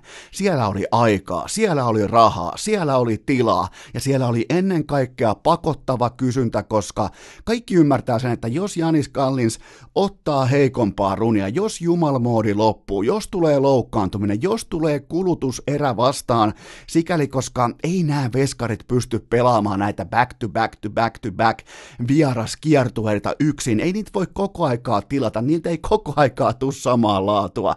Teki hurmaa noitten Herran Jumala johonkin Mikko se alkukaudesta, että kyllä nyt on kossu tuolla, että vesinatrofi ole valmis. Hän, ei, ei, ei, ei, ei se mene niin, se ei mene niin. Pitää todistaa tasonsa huipulla nyt tuommoisen kaksi-kolme kautta ennen kuin voidaan puhua edes oikeasti laadukkaasta joko ykkössyä syöttäjästä baseballissa tai sitten avaavasta ykkösmaalivahdista, huipputason ykkösveskarista NHLssä. Joten tota, Antti Niemi on tähän saakka 13 peliin Ää, se on nyt siinä formissa, että joka, jopa niin kuin jokainen lahtelainen nappiverkkari poikakin sieltä ehkä jostain Liipolan mäeltä alkaa pikkuhiljaa myöntämään, että vihkoon. Vihkoon meni ja voimakkaasti, nimittäin Antti Niemi GAA on 3,4. Hän ottaa kiekot kiinni 88,2 pinnasesti ja surullisinta on kuitenkin se, että joukkue ei luota Niemeen yhtä ohikiitävää sekuntiakaan. Ei hyökkäjät, ei valmennus, eikä etenkään pakit, jotka suorastaan ne pienenee. Ne, ne, ne pienenee 10 senttiä pituutta, ne alkaa roiskia kiekkoa, ne yrittää, ne menee sellaiseen selviytymismoodiin, joka, joka niin kuin nyt patas jälleen kerran avaraan luontoon. Ne menee sellaiseen paniikinomaiseen selviytymismoodin, että ne yrittää jotenkin niin kuin alitajunnallaan poimia sen ajatuksen sieltä esiin, että jos mä siirrän kiekkoa helvetin kauas mun omasta maalista, niin kenties silloin Antti Niemi, kun se on meillä nyt veskarina, ei jotenkin onnistu imaisemaan sitä sisään, ja sehän totta kai ihan täysin väärä ajatus ajattelutapa, kun sä luovut kiekosta, kun sä annat sitä ilmaiseksi vastustajalle, pelimomentum kääntyy ja ne pystyy sitten tu- tuottamaan laukaisupaikkoja yhä paremmilta sektoreilta. Et se, ei niinku, äh, se pelkuruus ei ole koskaan se oikea tapa pelata jääkiekkoa, mutta mä haluan myös ymmärtää niitä pakkeja, koska kyllä mullakin, jos mulla olisi mun business, mulla olisi mun tota, kolme ja puolesta tonnia vuodessa oleva bisnes kiinni siitä, että mä en voi luottaa mun työkaveriin, joka on Antti Niemi, niin kyllä mäkin yrittäisin sutia sitä kiekkoa helvetin kauas, Miele- mielellään ihan kokonaan ilmalasta pois, vaikka johonkin pukimäkeen saakka yrittäisin lämätä sen kiekon, ettei se nyt ainakaan vahingossakaan just mun töissäolovuorolla saavu sinne oman maalisektoriin, koska ihan kaikki, ja mä painotan aivan kaikki laukaukset omalta, tai niinku jokereiden puolelta, puolustusalueelta, ne on optimaalisia, ne on oikeasti uhka sille, että ne menee maaliin, jokereiden kaappiin. Joten tota, Äh, Jari Kurrilla, silloin kuitenkin nyt pitää muistaa, että sillä on sataprosenttinen suomalaisomisteinen olikarkkipiikki taivasta myöten auki, niillä on lupa tehdä tappiota, ne on tehnyt tappiota äärimmäisen ää, äh, raskaalla kädellä, ihan silmät kirkkana, niin minkä takia nyt säästettiin, mitä nyt säästettiin? Maalivahteja oli tarjolla, rahaa on kuin roskaa, vaikka se on totta kai, se on siis sataprosenttisesti suomalaisomisteista rahaa, mutta tota, mi, mi, mi, mikä oli ajatus Jana, koska jos Kallins on sivussa, sanotaan, että Kallins on vaikka helmikuun alussa vaikka kolme viikkoa sivussa tai silloin joku tulee polveen joku, kukaan ei toivo, että kävisi mitään, koska hän pelaa tällä hetkellä itseään kohti kenties jopa NHL, ehkä siihen NHL oven tuntumaan. Mutta tota, ajatelkaa nyt realistisesti, että joukko ei koskaan voi olla pelkästään etenkään runkosarjassa yhden veskarin tuote, koska toista ei voi laittaa kaappiin, joten Jari Kurri jähmettyneenä, ihan siis uskomaton housuun paskantaminen jälleen kerran, ja alkaen jo sieltä Niemen sainaamisesta, koska Iltalehti raportoi, että Niemi tienaa tuommoisen 550 tonnia vuodessa suurin piirtein, ehkä plus miinus jonkin verran ylös alas, mutta siihen se suurin piirtein asettuu ja en mä Niemeä syytä. Se myi itsensä, tai sen agentuuri myi itsensä NHL-pelaajana ja Jokerit otti vastaan se vika ei, siis älkää syyttäkö Antti Niemeä, se on väärin. Antti Niemi on tähän suorastaan hän on niin kuin ihan pelkästään sivussa katsoja, koska jokerit osti viallisen tuotteen, ja niille ei ole tällä hetkellä munaa, niille ei ole rohkeutta, niille ei ole uskallusta äh, hankkiutua virheellisestä tuotteesta eroon. Sen voi laittaa, niillä on siihen rahaa laittaa se hyllylle, mutta ei laiteta, me mennään Niemellä, se pelaa yhden matsin jostain ehkä viidestä, ja se käy kokeilemassa, jokerit hävii sen matsin keskimäärin 4-3, 5-4, jotakin vastaavaa, koska siihen veskariin ei voi luottaa, mutta Mulla on tähän nimittäin nyt tähän vielä näkemys, koska Jari Kurri on kuitenkin suomalaisen jääkiekon tietyllä tapaa yksi aatelisista. Yksi ihan sinne menee varmaan kaikkien aikojen, jopa suomalaisissa urheilijoissa sinne listan top 10. Ei koskaan persoonana, mutta ehdottomasti näytöiltää yksi kaikkien aikojen urheilijoista. Ja Mä aloin oikein pohtia sitä, että jos Kurri on ihan pennusta saakka tottunut siihen niin kuin parhaana jääkiekkoilijana siihen, että selkään taputtelijoita, niitä riittää hyvä Jari. Jari, hei, Jari, Jari, kyllä Jari kulkee. Jari, hyvä päätös. Jari, hyvä linjaus. Jari, hei, hyvä tuolla. Hei, Jari, hyvä, hyvä kokous. Jari, hei, hyvä auditorio. Jari, hei, hy, hyvä. Siis te varmaan ymmärrätte, kun sä olet niin helvetin rikas, helvetin hyvä, sä oot pelannut Kretskin kanssa samassa ketjussa, sulla on Stanley Cupia, sulla on mestaruuksia, sulla on junnujen M-kultaa, sulla on vaikka mitä, niin totta kai sä olet se, jota taputellaan selkään ja e, sitten kun sä olet jokereiden omistaja, niin sun on todella vaikeeta laskeutua sinne rahvaan sekaan ja todeta, että nyt kävi muuten niin, että mä olin väärässä. Mä, tota, mä, mä mä, mä lauoin ohi maalista. Mä, sori jätkä, tämä oli mun tämä Antti Niemi-kaappaus, että tota, mä olin väärässä, mä ostin viallisen tuotteen, mä nostan kädet pystyyn, mä, mä liikun, mä reagoin välittömästi, mä siirryn markkinoille, koska mietin nyt, sä saat vaikka joululahjaksi, saat vaikka äh, monitoimikone, jolla voi tehdä smoothieita. Jos se päästää ekan smoothien teon aikana vaikka semmoisen mustan savupilven ilmaan, siinä on takuu voimassa, niin ettehän te jätä sitä paskaa monitoimikonetta rikkinäistä, farssimaista, äh, mikä ei tuota minkäännäköistä posia sulle elämässä, se on ihan täysin hylkiönä siinä jossain keittiön reunassa, niin ettehän te sitäkään jätä Herran Jumala siihen lojumaan. Te viette sen välittömästi, vaikka on joululahja, te viette sen välittömästi takaisin kauppaa, otatte uuden, tai viette kauppaa, otatte rahat, otatte lahjakortin, otatte mitä tahansa, mutta se ei jää siihen. Jari Kurri jätti tällä hetkellä monitoimikoneensa, jonka se hankki kovalla rahalla. Se lojuu siinä jokereiden loungein ää, keittiön pöydän kupeessa. Sen nimi on Antti Niemi, sillä ei ole mitään käyttöä. Ja nyt sitten kaikki jokerifanit tarkkana Äh, vuoden alku ei välttämättä koskaan äh, kutsu sitä luokseen erikseen, mutta mun mielestä tällä hetkellä on aika kuitenkin syytä ristiä kätensä ja rukoilla sen puolesta, että Janins Kallins ei loukkaannut, koska siihen loppuu teidän kausi ja siihen loppuu. Ja edelleen mä palaan siihen, että mä en ollut se, joka linjas mikä on jokereiden tavoite, se ei ollut fanit, se ei ollut edes pelaajat, vaan Jari Kurri, jokereiden omistaja, linjas ihan itse, että tämä joukkue aikoo tavoitella tällä kertaa vain ja ainoastaan Kakarin kapin mestaruutta. Ja Äh, jos puheet on siellä, ja mä tykkään siitä, että uskalletaan tavoitella tähtiä ja uskalletaan niin kuin hypätä sinne seuraavalle tasolle unelmissa, mutta Antti Niemellä, e, jokin ei täs, siis joku ei täsmää silloin, jos puheet on mestaruudessa ja realismi on Antti Niemes. Siihen mahtuu ihan helvetisti asioita väliin. Siihen mahtuu melkein tällä hetkellä koko ammattilaisjääkiekko siihen väliin.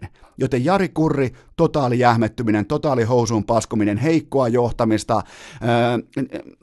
heikkoa johtamista nimenomaan siinä, että mitä tekee ne organisaatiot vaikka NFLssä tai NHLssä, jotka huomaa, että ne on tehnyt virheen. Ei ne jää siihen jästipäisesti veivaamaan sitä tilannetta, että no pitkässä juoksussa minä olen kyllä ollut 25 vuotta oikein. Ei ketään vittu kiinnosta, kauan sä oot ollut oikeassa jääkiekkoa kiinnostaa, jääkiekko tulosta kiinnostaa, sitä organisaatiota kiinnostaa se, että miten sä olet oikeassa tässä ja nyt, mikä sun analyysi on ja mikä sun reagointi on. Ja tällä hetkellä Jari Kurrin reagointi on yhtä kuin nolla, joten tota, ää, Kurrilla oli ihan kaikki aika, raha, massi, kunnia, mikä tahansa uskottavuus palata lähtöruutuun. Sen sijaan jokerit liikkuu suoraan vankilaan sillä sekunnilla, kun Janis Kallinsin jumalamoodi tai terveys pettää, ja silloin ei tarvi liikkua lähtöruudun kautta, vaan mennään sinne vankilaan ja kausi loppuu ensimmäiseen playoff-kierrokseen. Urheilukääst! Mene välittömästi osoitteeseen jakso.fi ja äänestä kästiä vuoden parhaaksi podcastiksi, jotta meikä saa tehdä uudet voittospiikit!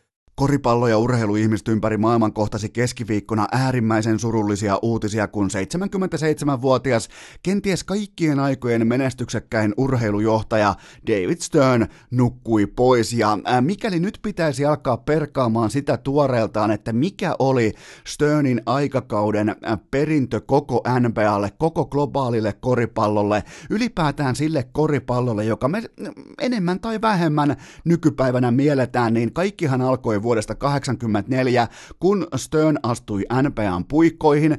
Täsmälleen samana vuotena sinne astui sellainen ruukiepelaaja kuin Michael Jordan, ja mikään, toistan, mikään ei ollut ennallaan, koska ää, siis siihen pisteeseen saakka oikeastaan. NBAhan oli sellaista niinku, ää, yliopistokoripallosta vähän niin kuin seuraava taso, ja ollaan ylpeitä siitä, mitä ollaan. Ollaan Jenkeissä, ollaan Amerikassa, ollaan amerikkalainen tuote, pysytään täällä, pysytään omassa kulmanurkkauksessa, ollaan tyytyväisiä tähän, että okei, sunnuntaisin NFL, me yritetään taistella muista tiloista, me yritetään taistella paikasta tuolla, paikasta tossa, NBA oli nappikauppaa, mutta siitä lähti globaali kehitys, ja mikäli te tällä hetkellä teette reissu vaikka teette Australiaan tai teette Kiinaan tai teette Japaniin tai mihin tahansa maailmankolkkaa, jos te näette siellä NBA-logon, niin enemmän tai vähemmän ilman sen kummosempia kärjistyksiä se on David Sternin ansiota, koska hän teki NBAsta globaalin jättimäisen miljardiluokan viihdetuotteen. Ja tota,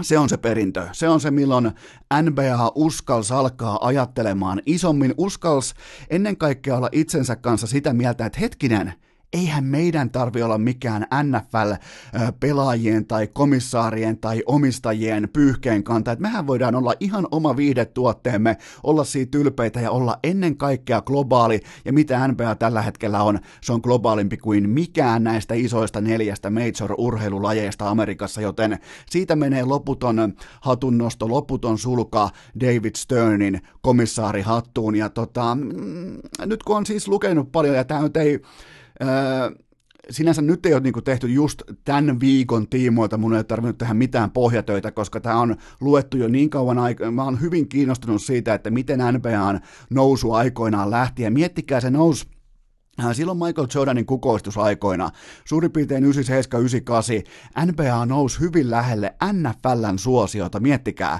Tällä hetkellä ei puhettakaan, ei siis ei, ei saa, no nyt on taas tapahtunut selkeä nousu kohti taivasta, mutta tota, Michael Jordanin kultavuosina David Sternin, silloin kun tehtiin selkeitä viihdepoliittisia linjauksia, että hetkinen, jos NFL on ultimaattinen joukkueurheilu, niin ollaapas me nyt sitten yksilöurheilu. Ja NBA teki silloin selkeitä linjauksia siitä, että ne antaa supertähtien olla supertähtiä, ne kohtelee niitä, no miten se nyt sanoisi, eri tavalla, eri arvoisesti kuin muita. Ne haluaa mennä supertähdet edellä, sitä koko liikaa myydään tälläkin hetkellä vaikka Lebronilla, äh, Stephen Currylla, äh, Antento Kuampolla, äh, siellä on James Harden ja kumppaneita Westbrookia ja kaikkia, sitä myydään vain ja ainoastaan super supertähtien kautta, ja se oli David Sternin suuri unelma siitä, että miten saadaan miten löydetään se oma markkinasegmentti, ja se löytyi nimenomaan yksilön kautta, se löytyi nimenomaan äh, sen kautta, että annettiin todella mittavia vapauksia supertähdille ottaa kantaa vaikka poliittisiin aiheisiin, ottaa kantaa vaikka ö, tota, ihan mihin tahansa sellaiseen, koska NFL, jos puhut politiikasta, saat ulkona. Saat välittömästi, saat Kaepernick, saat ulkona, mutta NBAssa sitä suorastaan tuotiin esiin, että hei, olkaa omia itseänne, no, tehkää mitä haluatte, tehkää, kunhan jotenkin vain saatte, niin kuin, että tämä meidän NBA-logo muistuttaa ihmisiä siitä, että täällä on yksilön vapaus, täällä on ää, oikeus puhua, täällä on oikeus äh, tuoda julki oma mielipiteensä, niin se kaikki on David Sternin ansiota, ja tota,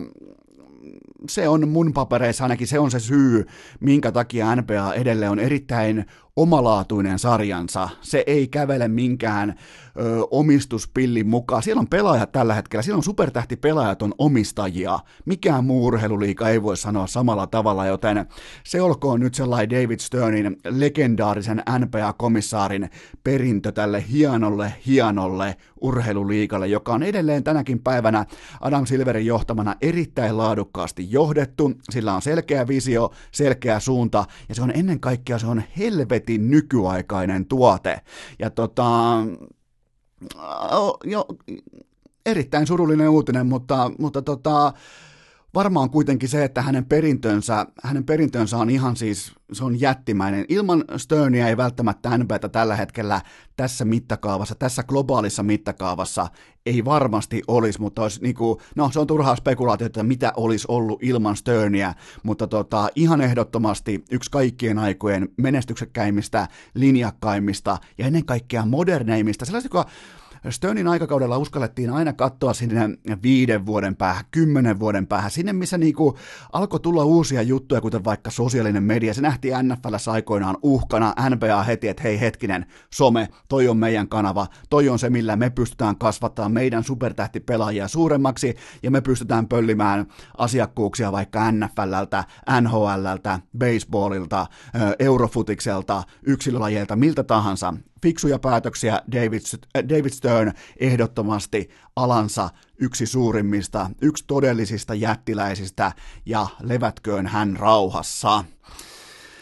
NBAn alkukauden tai alkuvuoden oikeastaan katsaus piti olla jotakin muuta, mutta nyt sitten tietenkin keskiviikkoiset uutiset laittoivat listaa uusiksi ihan syystäkin. Ja mulla on teille vaan yksi nosto ja se on se, että Zion Williamsonin tilanteessa, eli nyt kenties puhutaan Lebronin jälkeen odotetuimmasta tulokkaasta. No melkein voi sanoa, että Lebronin, koska jos ajatellaan, että eihän Michael Jordan silloin aikoina, mä menen nyt taas mun historian opintojen puolelle, koska mä en ollut itse sitä tilannetta tietenkään kokemassa, niin eihän Michael Jordan kuitenkaan ollut mitenkään järkyttävän odotettu ruukie. Siellä oli, oli kolmosvaraus, siellä oli muun muassa Hakemoilla, Juvon oli paljon paljon odotetumpi, mutta LeBron James vasta ää, tässä niinku 2003-2002, kumpihan vuosi se oli? 2003, LeBron, Carmelo Wade ja Darko Milicic. Niin tota, ää, LeBron oli siis ihan siis käsittämättömän odotettu ruukie, ja hän myös vastasi siihen huutoon. Miettikää, millä tasolla Lebron on pelannut, miettikää, menkää vaikka joskus saunaan ja avaatte vaikka olueen ja pohditte oikein, annatte sille vaikka sellaisen 10 minuuttia, mietitte, jos tykkäätte koripallosta, jos tykkäätte NBAsta, niin miettikää, Miettikää Lebronin uraa ja elämää muutenkin koko ajan maailman terävimmällä huipulla, maailman toisiksi vaativimmassa joukkuelajissa ja nolla skandaalia, nolla ongelmaa kentän ulkopuolella. Raha on kuin roskaa ollut teinistä alkaen. Ei ikinä te- TMZ jotain, vai onko se TZM, TMC, mikähän se paikallinen seiska on. Joka tapauksessa ei ikinä skandaali uutisissa, ei ikinä mitään ongelmia. Ihan uskomaton ura on and off the field, niin kuin sanotaan, mutta tota, Lebron oli odotettu ja nyt on sitä myös Zion Williamson ja se mikä on mielenkiintoista, niin nyt odotetaan, että tämä paluu tapahtuu tai tämä niinku debyytti pikemminkin, NBA-debyytti tapahtuu nyt tammikuussa ja, ja tota, se mikä on erittäin merkille pantavaa, niin miettikää 19-vuotias pelaaja on joutunut opettelemaan uuden kävely- ja juoksutyylin. Eli tässä tehdään samoja askelia kuin ihan konkreettisesti samoja askelia kuin aikoinaan Vince Carterilla, mutta ero on vaan se, että Williamson on Herran Jumala 19-vuotias, Carteria lähetti oikomaan vasta myöhemmin. Molemmissa on yhteistä se, että kaikki pelaaminen perustuu räjähtävyyteen, totta kai Carter osaa myös heittää, ihan siis lajin legendoja. Tällä hetkellä pelaa vieläkin Atlantassa, onko 40, heitetään 42-vuotias suurin piirtein.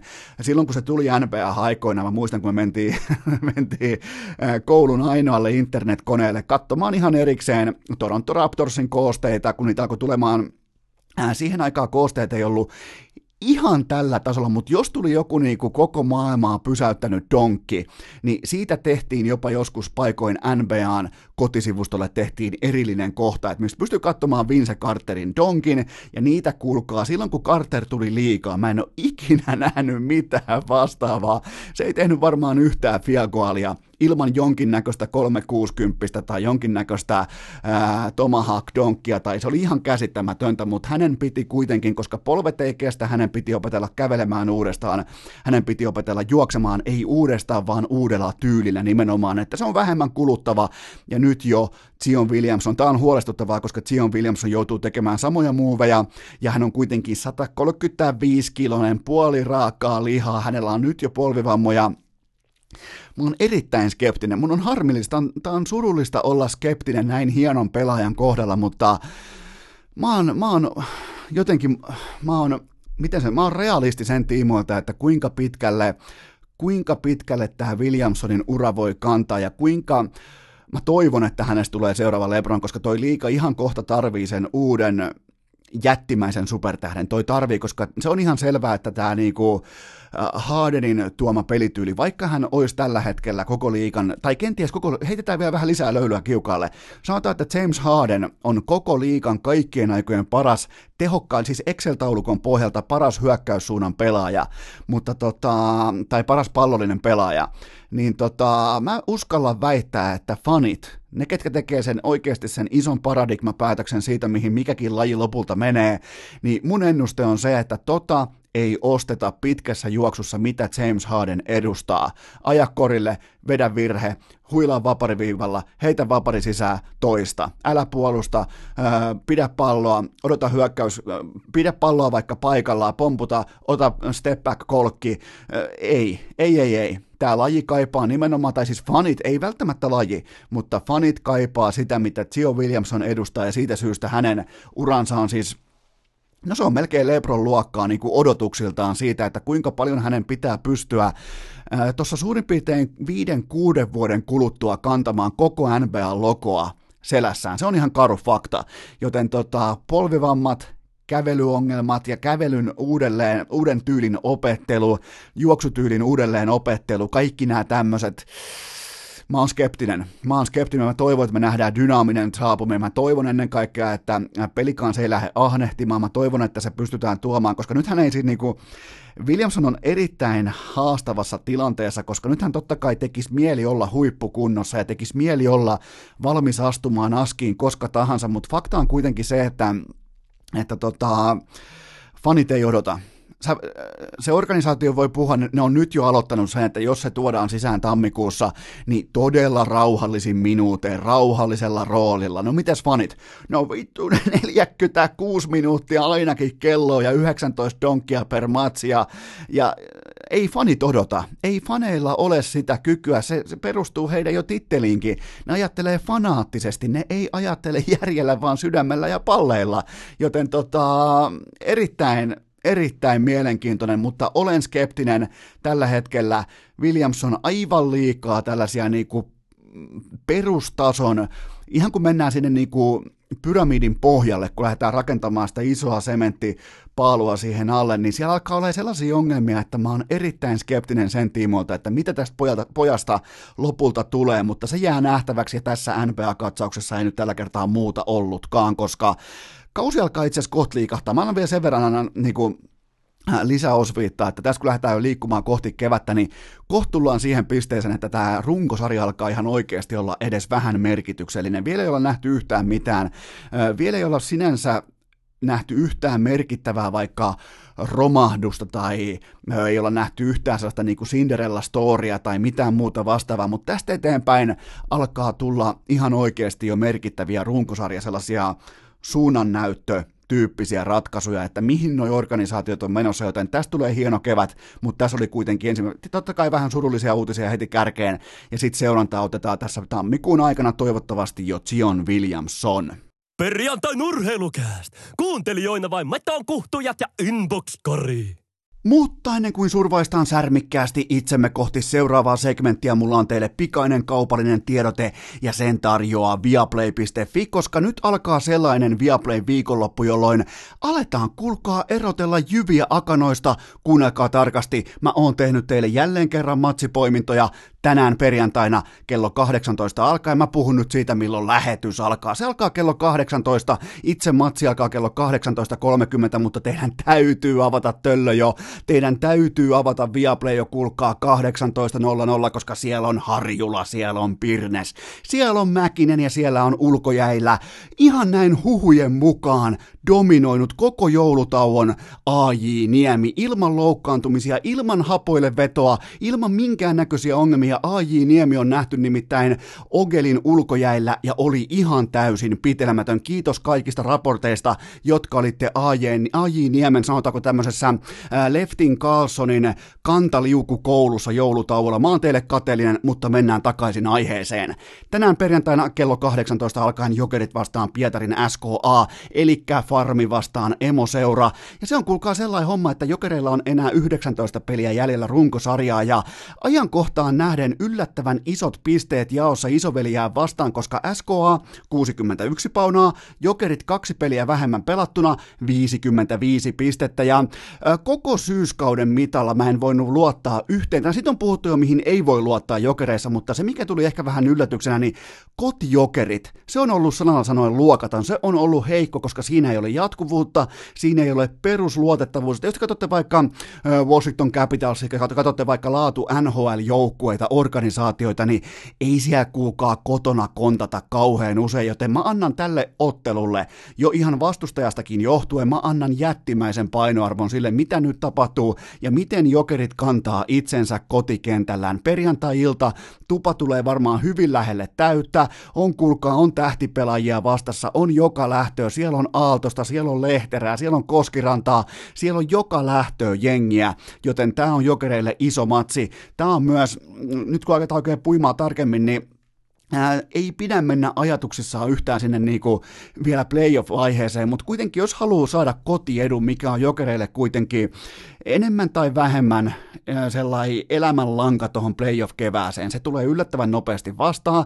Käytännössä sä kerkeet kerran käymään nyt pur- purnuvuoressa laskemassa ja KHL-playerit alkaa näin. Joten jokereiden kotietu, se on nyt tällä hetkellä omissa käsissä. Ja nämä on niitä pelejä, mitä jokereiden on pakko alkaa voittamaan. Ne ei voi enää kellistyä isommilleen kotikaukalossaan. On pakko alkaa voittamaan. Uskottavalla tavalla on pakko alkaa voittaa siten, että siellä on nimet Kontiola, siellä on nimet, äh, no Lehtonen totta kai on ollutkin, mutta nimenomaan, että Kontiola astuu esiin, tähtipelaat astuu esiin, ne astuu esiin, kelle siitä myös maksetaan.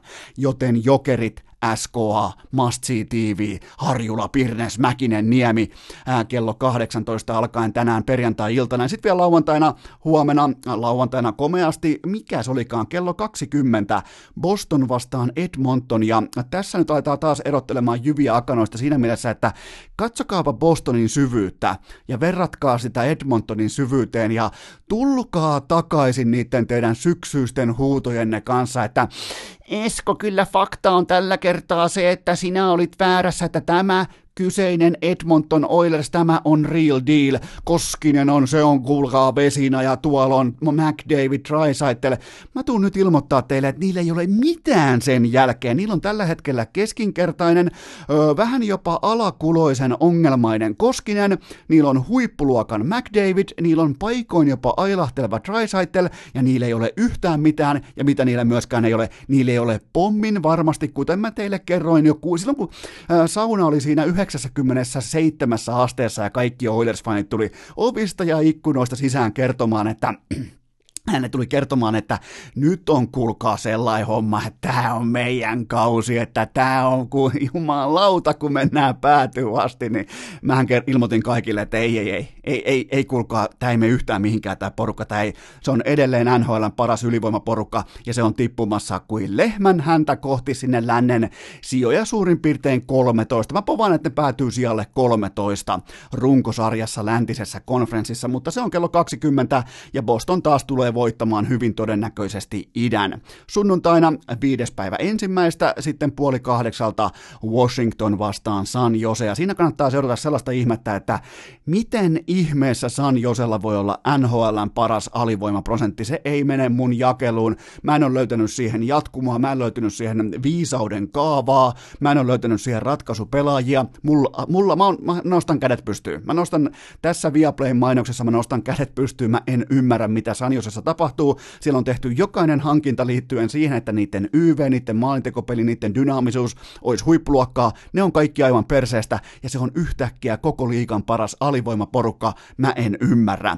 Ja sitten vielä Jyvistä ja Akanoista puheen ollen kaikki neljä NFL-matsia. Ne tulee vielä tässä jaksossa myöhemmin esille, ne tulee tarkasti esille, mutta kaikki Villin kortin NFL-rundin matsit tulee sitten livenä Viaplaylta, joten äh, lähti vähän ehkä laukalle, tämän piti joku minuutin pitkä segmentti, mutta nyt kun lähti oikein kunnolla, kun on AJ Niemi nähty Ogelissa ja on kuulkaa, ne on, on Viaplay, on iskussa, niin mä en tarvi sulta nyt mitään muuta kuin, että Uusi vuosi, uusi sinä, uusi tilaus. Sä meet nyt ja sä tilaat itsellesi Viaplay, meet osoitteeseen viaplay.fi, laitat tilauksen sisään, niin ei tarvi sitten arpoa, että katotko oikeeta urheilua, katotko parasta urheilua, katotko maailman parasta jääkiekkoa, katotko NFL, se on kaikki sun saatavilla jalkapallosta puhumattakaan UFC, nyrkkeily, kaikki, joten mene osoitteeseen viaplay.fi ja tee heti tähän alkuvuoteen itsellesi kenties koko urheiluvuoden paras ostopäätös Viaplay urheilu.fi. Urheilukääst. Pseudotiedettä jo vuodesta 2018. Tässä lienee kuulkaa pitkästä aikaa urheilukästin onnittelunurkkauksen paikka, koska mun hyvä ystävä meni uuden vuoden tienoilla kihloihin, joten mittavat, kattavat onnittelut teille sinne kaukomaille. Ja toinen teistä on kummikuuntelija, joten sun tehtävä on välittää nämä onnittelut multa, Kopelta ja Tytskältä myös sun tulevalle ihastuttavalle vaimollesi sinne ja nauttikaa kihlauksesta, nauttikaa lomasta, nauttikaa meiningistä ja teidän kihlajaislahja nyt multa ja tuottaja Kopelta on tietenkin tämä urheilukästin jakso. Se ei välttämättä ole nyt ehkä sellainen niin kuin laatulahja, mutta se on kuitenkin lahja ja se on sun korvissa nyt, mutta tota, onnittelut vielä kerran sinne, mutta mä aloin oikein pohtimaan, että tuli paljon kuvia vastaan pitkin joulutaukoa, joululomaa, joulun äh, vuoden vaihetta siitä, että oli häitä, oli kihlajaisia, oli kaikkea tätä, mikä aina jotenkin lämmittää sydäntä ja Äh, totta kai kihlajaiset, nehän, sehän joskus jopa vähän unohtuu, että sehän on siis lupaus avioliitosta. Se pitää mennä silloin naimisiin seuraavan kalenterivuoden aikana, näin sanoo ikivanha äh, tämmöinen niinku vanhemman ikäluokan perinne. Mä en tiedä, missä se nykyään lepää se tilanne, mutta suurin piirtein se tohon johonkin äh, akselille. Eli ei mitään paineita nyt sinne kaukomaille, mutta kyllä mä nyt ootan kutsua kesähäihin. Joten tota, oli paljon häitä, oli paljon hyvää meininkiä, oli paljon kihlajaisia, oli paljon jotenkin niinku tuli hyvä fiilis ja ähm, sitten mä katsoin TVtä, mä katsoin jotain niin kuin ihan humpuukki-elokuvaa, mä en edes muista mikä se oli ja mä en katsonut sitä kokonaan, mutta se kuitenkin tuli joulun pyhinä äh, jossain tuossa niin kuin ehkä 29. päivä tai jotain 30. päivä. Ja tota, ää, siinä oli sellainen tilanne, missä jenkkityyliin on alttarilla ihmiset, ja sitten tota, pappi kysyy koko seurakunnalta ja koko häävierailta, että ää, ennen kuin tämä viedään eteenpäin, tämä niinku, naimisiin menon prosessi, ja tämä avioliitto vahvistetaan, niin puhus, puhukoon nyt se, joka epäilee, ja miettikää sitä tilannetta. Mä en edes, siis mä oon ollut Suomessa häissä varmaan yhteensä elämäni aikana, sanotaan, että vaikka kuusi kertaa, seitsemän kertaa, eli en kovin paljon. Mutta siellä suomalaisessa kirkkokulttuurissa ei ainakaan ole sitä, että puhun nyt ja vaikene iäksi, jos joku haluaa epäillä avioliittoa, niin miettikää sellainen tilanne jenkkihäissä, kun siellä takarivistä nousisi joku isoäidin kellarissa asuva Excel-nörtti, joka ilmoittaisi, että anteeksi, anteeksi herra kirkkoherra, että tilastojen mukaan viimeisimmän otannan perusteella 48 prosenttia avioliitoista päättyy avio... Miet, miettikää minkälainen tunnelman tappaja, kun siellä joku isoäidin kellarissa marinoitunut Excel-nörtti tulisi, tulisi niinku tilastokirjauksensa kanssa esiin, että valitettavasti tilanne on tämä odotusarvoisesti, minä olen pelannut tätä kohdetta kertoimella kertoimella 2,02. Miettikää, miettikää minkälainen tilanne se olisi.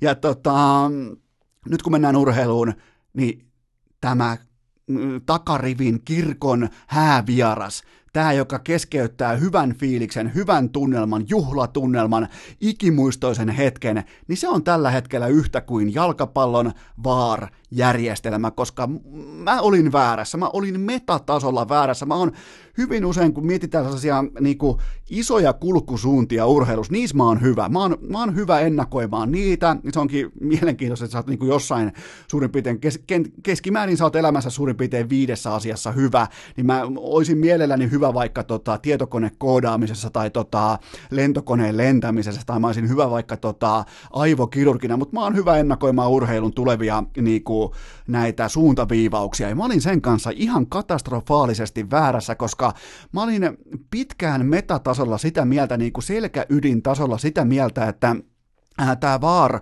on erittäin hyvä asia, tämä äh, video, video assistant refer, referee-systeemi, tämä on, niinku, tämä on jalkapallolle pelkästään hyväksi, ja mä oon niinku, mä oon tuudittautunut siihen ajatuskehyksen, että näin se asia on, koska mä olen niin päättänyt jo 2018 MM-kisoissa, ja nyt mä haluan todeta, että mä olin tuhannen väärässä, koska tämä VAR-systeemi pilaa jalkapallosta yhden keskeisen elementin, ja se on hurmos, se on se orgasmi, se on se juhla, se on se, kun riisiä lentää ilmaa, se on se, kun kukka, len, kukkapaketti lentää ilmaa, ja kansa juhlii, ja avitsi soi, ja kaikilla on hieno, kaikilla on elämänsä parasta aikaa, syntyy maali, verkko pullottaa kauniisti, joku 70 000 ihmistä nousee seisomaan, Mä takaan teille nimittäin, että tällä menolla, mikä nyt on tämä tapahtumafrekvenssi, on se, että joka toinen maali mennään katsomaan suurin piirtein nauhalta, ja sitä katsotaan helvetin pitkään ja helvetin kuluttavasti ja helvetin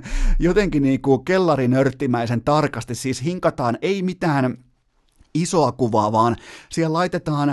Öö, sinne ruudulle tuodaan pikseli kerrallaan, jos sulla on vaikka kantapään känsä, yli sen rajan, niin se vihelletään paitsi jos koska sen sanoo tietokoneen 3D-mallinnusjärjestelmä, joka pikseli kerrallaan ö, siipaloi sitä näyttöruutua, josta minä tai sinä ei tajota hevosen vittua. Mä en aika mä oon nähnyt varmaan nyt viimeisen kahteen viikkoon neljä sellaista paitsiota, missä mä en pysty sanomaan käsi sydämellä, että mä olisin nähnyt paitsio. Mä en vaan pysty siihen, siinä on pakko olla paitsio, koska 3D-mallinnus meille kertoo, mä en sitä nähnyt, mä oon pahoillani, mutta se mikä menee nyt ohi, on se, minkä takia me ostetaan lippuja, minkä takia me ostetaan fanipaitoja, minkä takia me ostetaan TV-paketteja, minkä takia me halutaan nousta, me halutaan, että meidän perse nousee penkistä ylös, me halutaan, että me tunnetaan jotain, kun me katsotaan meidän oman joukkueen pelaamista, me halutaan tuntea jotain sellaista, mikä ei ole arki. Mitä arjessa tapahtuu koko ajan?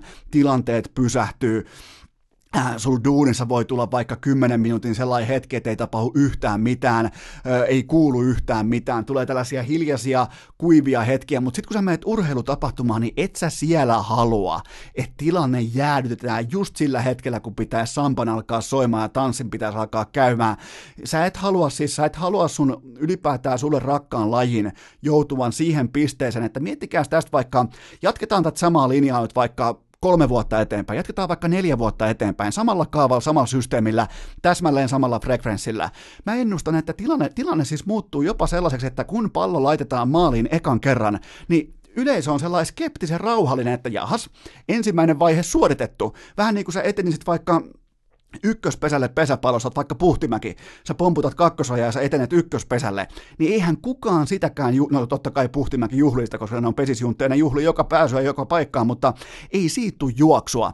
Niin se futisfanit käy odottamaan siellä katsomossa maltillisen rauhallisesti, että no kenties tämä tästä etenee nyt vaiheeseen kaksi, joka on vaartarkastus. Sen jälkeen siellä katsotaan videota 10 minuuttia, se on vaihe kolme, ja sitten tulee se kenties se kotiuttava juoksu, eli se maalimerkintä, tai sitä ei tule, ja sen jälkeen aletaan sitten joko juhlimaan, tai buuaamaan, tai viheltämään, mutta miettikää se primäärimaalin tekemisen, se minkä takia ainakin mä katon jalkapalloa, minkä takia mä katson urheilua, mä, tyk- mä rakastan maaleja, mä tykkään nähdä, kun joku pelaaja tekee jotain, mikä johtaa siihen, että pallo laitetaan maaliin, mä tykkään, kun se verkko pullistuu, mä tykkään, kun kuuluu se ö, istuma-katsomon penkkien se sellainen niin kuin, tiedättekö, kun, silleen, kun ihmiset nousee siinä samassa rytmissä seisomaan, niin siitä kuuluu sellainen, pärä, sellainen ääni siitä istumakatsomon penkeistä, kun ne nousee samassa aaltorytmissä tota, seisomaan sen tilanteen edetessä, ja sen jälkeen se koko stadion räjähtää, kaikki lentää ilmaa, silppua lentää ilmaa, oluttuopit lentää ilmaa, äh, ihmiset halaa toisiaan, niin en mä silloin halua nähdä sitä, että kantapään, kä, kantapään känsä, jumalauta, joku puolitoista milliä 3D-mallinnuksessa on edellä sitä puolustajan kantapäätä tai sormen kärki tai polven kärki tai olkapään karvotus tai korvan lehti. Mitä helvettiä, kuinka väärässä mä voinkaan olla, koska mä olin ihan siis pommi varma siitä, että VAR on onnistunut, se on pelkästään hyvä asia. Tällä hetkellä mä olen aivan täy... Mä, mä siis Mä olin, mä olin totaalisen väärässä ja mä olen tällä hetkellä täysin eri mieltä. Tätä on siis jalkapallo, niin kuin ylipäätään urheilu, huippuurheilu, hu, huippuurheilun sekä live-tuote että TV-tuote ei saa löytää itseään tilanteesta, jossa kuluttaja joutuu pohtimaan, että onko tässä helvetti mitään järkeä, onko mun, onko mun Mä oon siis ihan oikeasti tässä niin kuin syksyn mittaan, mä oon muutaman kerran lopettanut jalkapallomatsin kattomisen sen takia ja vaihtanut kanavaa, että aha, tässä mentiin vaarille, aha, toskin mentiin vaarille, ai toikin katsottiin vielä videolta. Mä en enää, mä totean vaan, että mulla ei ole siis niin kuin mitään sellaista huutomielipidettä, että, että mä menisin vaikka someen huutamaan, että nyt vaar helvettiin, vaan mä oon, mä oon vaan siis kuluttajana, mä oon pettynyt siihen viihdetuotteeseen, mä totean, että okei, tää ei viihdytä mua, mä en halua nähdä sitä, että kantapää on känsän verran toista edellä edellä. Mä vaihan kanavaa, mä menen katsoa jotain muuta, mä menen katsoa vaikka koripalloa, amerikkalaista jalkapalloa, jääkiekkoa, mitä tahansa. Mä en silloin katso jalkapalloa, mikäli se menee tähän, että jokainen uh, hurmoksellinen tunneskaala viedään faneilta pois, viedään kuluttajilta pois, koska jos mä ostan lipun vaikka Mä ostan lipun vaikka nyt jalkapallootteluun, mikä se olisi vaikka nyt, nyt on FA Cup viikonloppu, mitähän siellä olisi muita luvassa. Mä, mä, mä, mä menen vaikka, mä menen vaikka tota, mä menen keväällä katsomaan jonkun ison, kuvitellaan, että mä menisin keväällä katsomaan jonkun ison Champions League-ottelun. Sanotaan vaikka, että no okei, okay, Dortmundilla on aina erittäin hyvä kotitunnelma, niin kun mä maksan siitä lipusta vaikka 300 euroa mustassa pörssissä, niin ainakin tuommoinen 270 euroa perustuu siihen mun maksupoliittisessa ratkaisussa, että mä haluan kokea ja myötäelää ja, ja aistia sen tunnelman, minkä ne fanit luo. Ei mulle siis, se jalkapallon pyöriminen, sen pelivälineen pyöriminen siellä viheriöllä, jos mä menen live-matsiin, niin sehän on siis ei se, ei se ole se kaiken A ja O, että uu, mikä lateraali Mä, mä näen niitä telkkarista koko ajan. Uu, mikä keskialueen matalan blokin pelaaminen. Uu, mä näen niitä telkkarista joka ikinen saatanan päivä. Kun mä menen paikan päälle katsoa jalkapalloa, mä haluan kokea sen, miten se vaikka tässä tapauksessa keltainen muuri nousee sieltä seisomaan ja siellä lentää halpa vehnäolut lentää ilmaa. Ja mä haluan nähdä, mä en halua nähdä, että sen jälkeen tuomari osoittaa korvaansa ja tekee vaariliikkeen käsillä ja näyttää, että mennäänkö kymmeneksi minuutiksi odottamaan nyt tätä jatkuuksi, koska fanit ei voi laittaa pauselle, fanit ei voi laittaa juhlaa, se on kertaluontoinen tilanne tuntea jotakin. Miettikää, se on kertaluontoinen. Ja tällä hetkellä jalkapallo kuvittelee, että ne pystyy monistamaan tunteita tai ne pystyy niinku laittaa tilanteen stopille, että okei, hei, kyllä tämä on sama. Ei se ole ikinä sama. Ja sen kanssa mulla on ongelma. Mulla on sen kanssa helvetimoinen ongelma just nyt, just tällä hetkellä jalkapalloihmisenä. Ja tota, tähän on pakko tulla muutos. Se on siis ihan karu fakta, että tämä ei voi jatkuu tällaisena. Tää, tää on, ja on hyvä, että kokeillaan asioita. On hyvä, että tuodaan uusia teknisiä ratkaisumalleja, mutta se ei saa se ratkaisumalli, se ei saa johtaa siihen, että kuluttaja tekee sen johtopäätöksen, että okei, mä teen jotain muuta. Mä, huh, mä teen jotain muuta. Mä katon vaikka koripallo, mä katon jotain, mä menen leffaa, mä en, mä en jaksa katsoa tätä, kun mittaillaan 3D-mallinnuksessa, tota, mutta se on vaan, ja se on siis ihan karu fakta, että mä olin väärässä, ja tämä tilanne tulee pommi varmasti muuttumaan seuraavien vuosien aikana, mutta mulla on teille yksi pelaaja-uutinen, tämä on hyvin mielenkiintoinen, koska ja se on syytä käsitellä nyt tähän jalkapallo-osion hännäksi, koska Erling Haaland, eli 19-vuotias norjalainen ihan uskomaton ilmiö, 194 senttiä, eli toisin sanoen köyhän miehen Eero Markkanen, niin hän teki nyt seuravalintansa ja takana on siis ihan täysin Red Bull äh, Salzburgissa,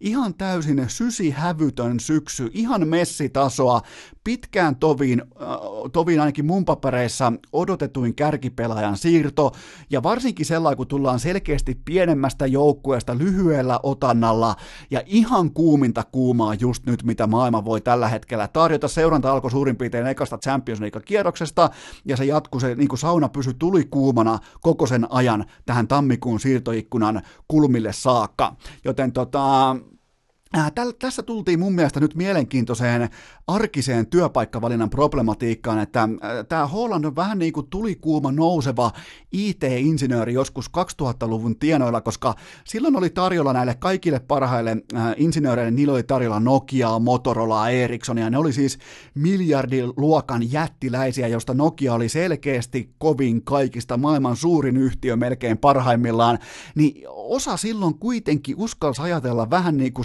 seuraavaan mutkaan, joiden ne mietti, että miksi mennä firmaan, jonka suu, äh, suuntaan hakattu kvartaalikiveen pysyvästi, ja minkä takia mennä firmaan, jossa sut äh, ei nyt välttämättä alisteta, vaan sut konseptoidaan osaksi suurempaa näytelmää. Siis sä olet vain yksi. Jos sä oot supertähtiluokan insinööri, sä oot kenties vaikka ö, mikrosiruteknologian paras insinööri, niin onhan se vähän hurjaa mennä niinku vain osaksi jotain isoa kuoroa, joka liikkuu suuntaan, johon sä et pysty vaikuttamaan mitenkään.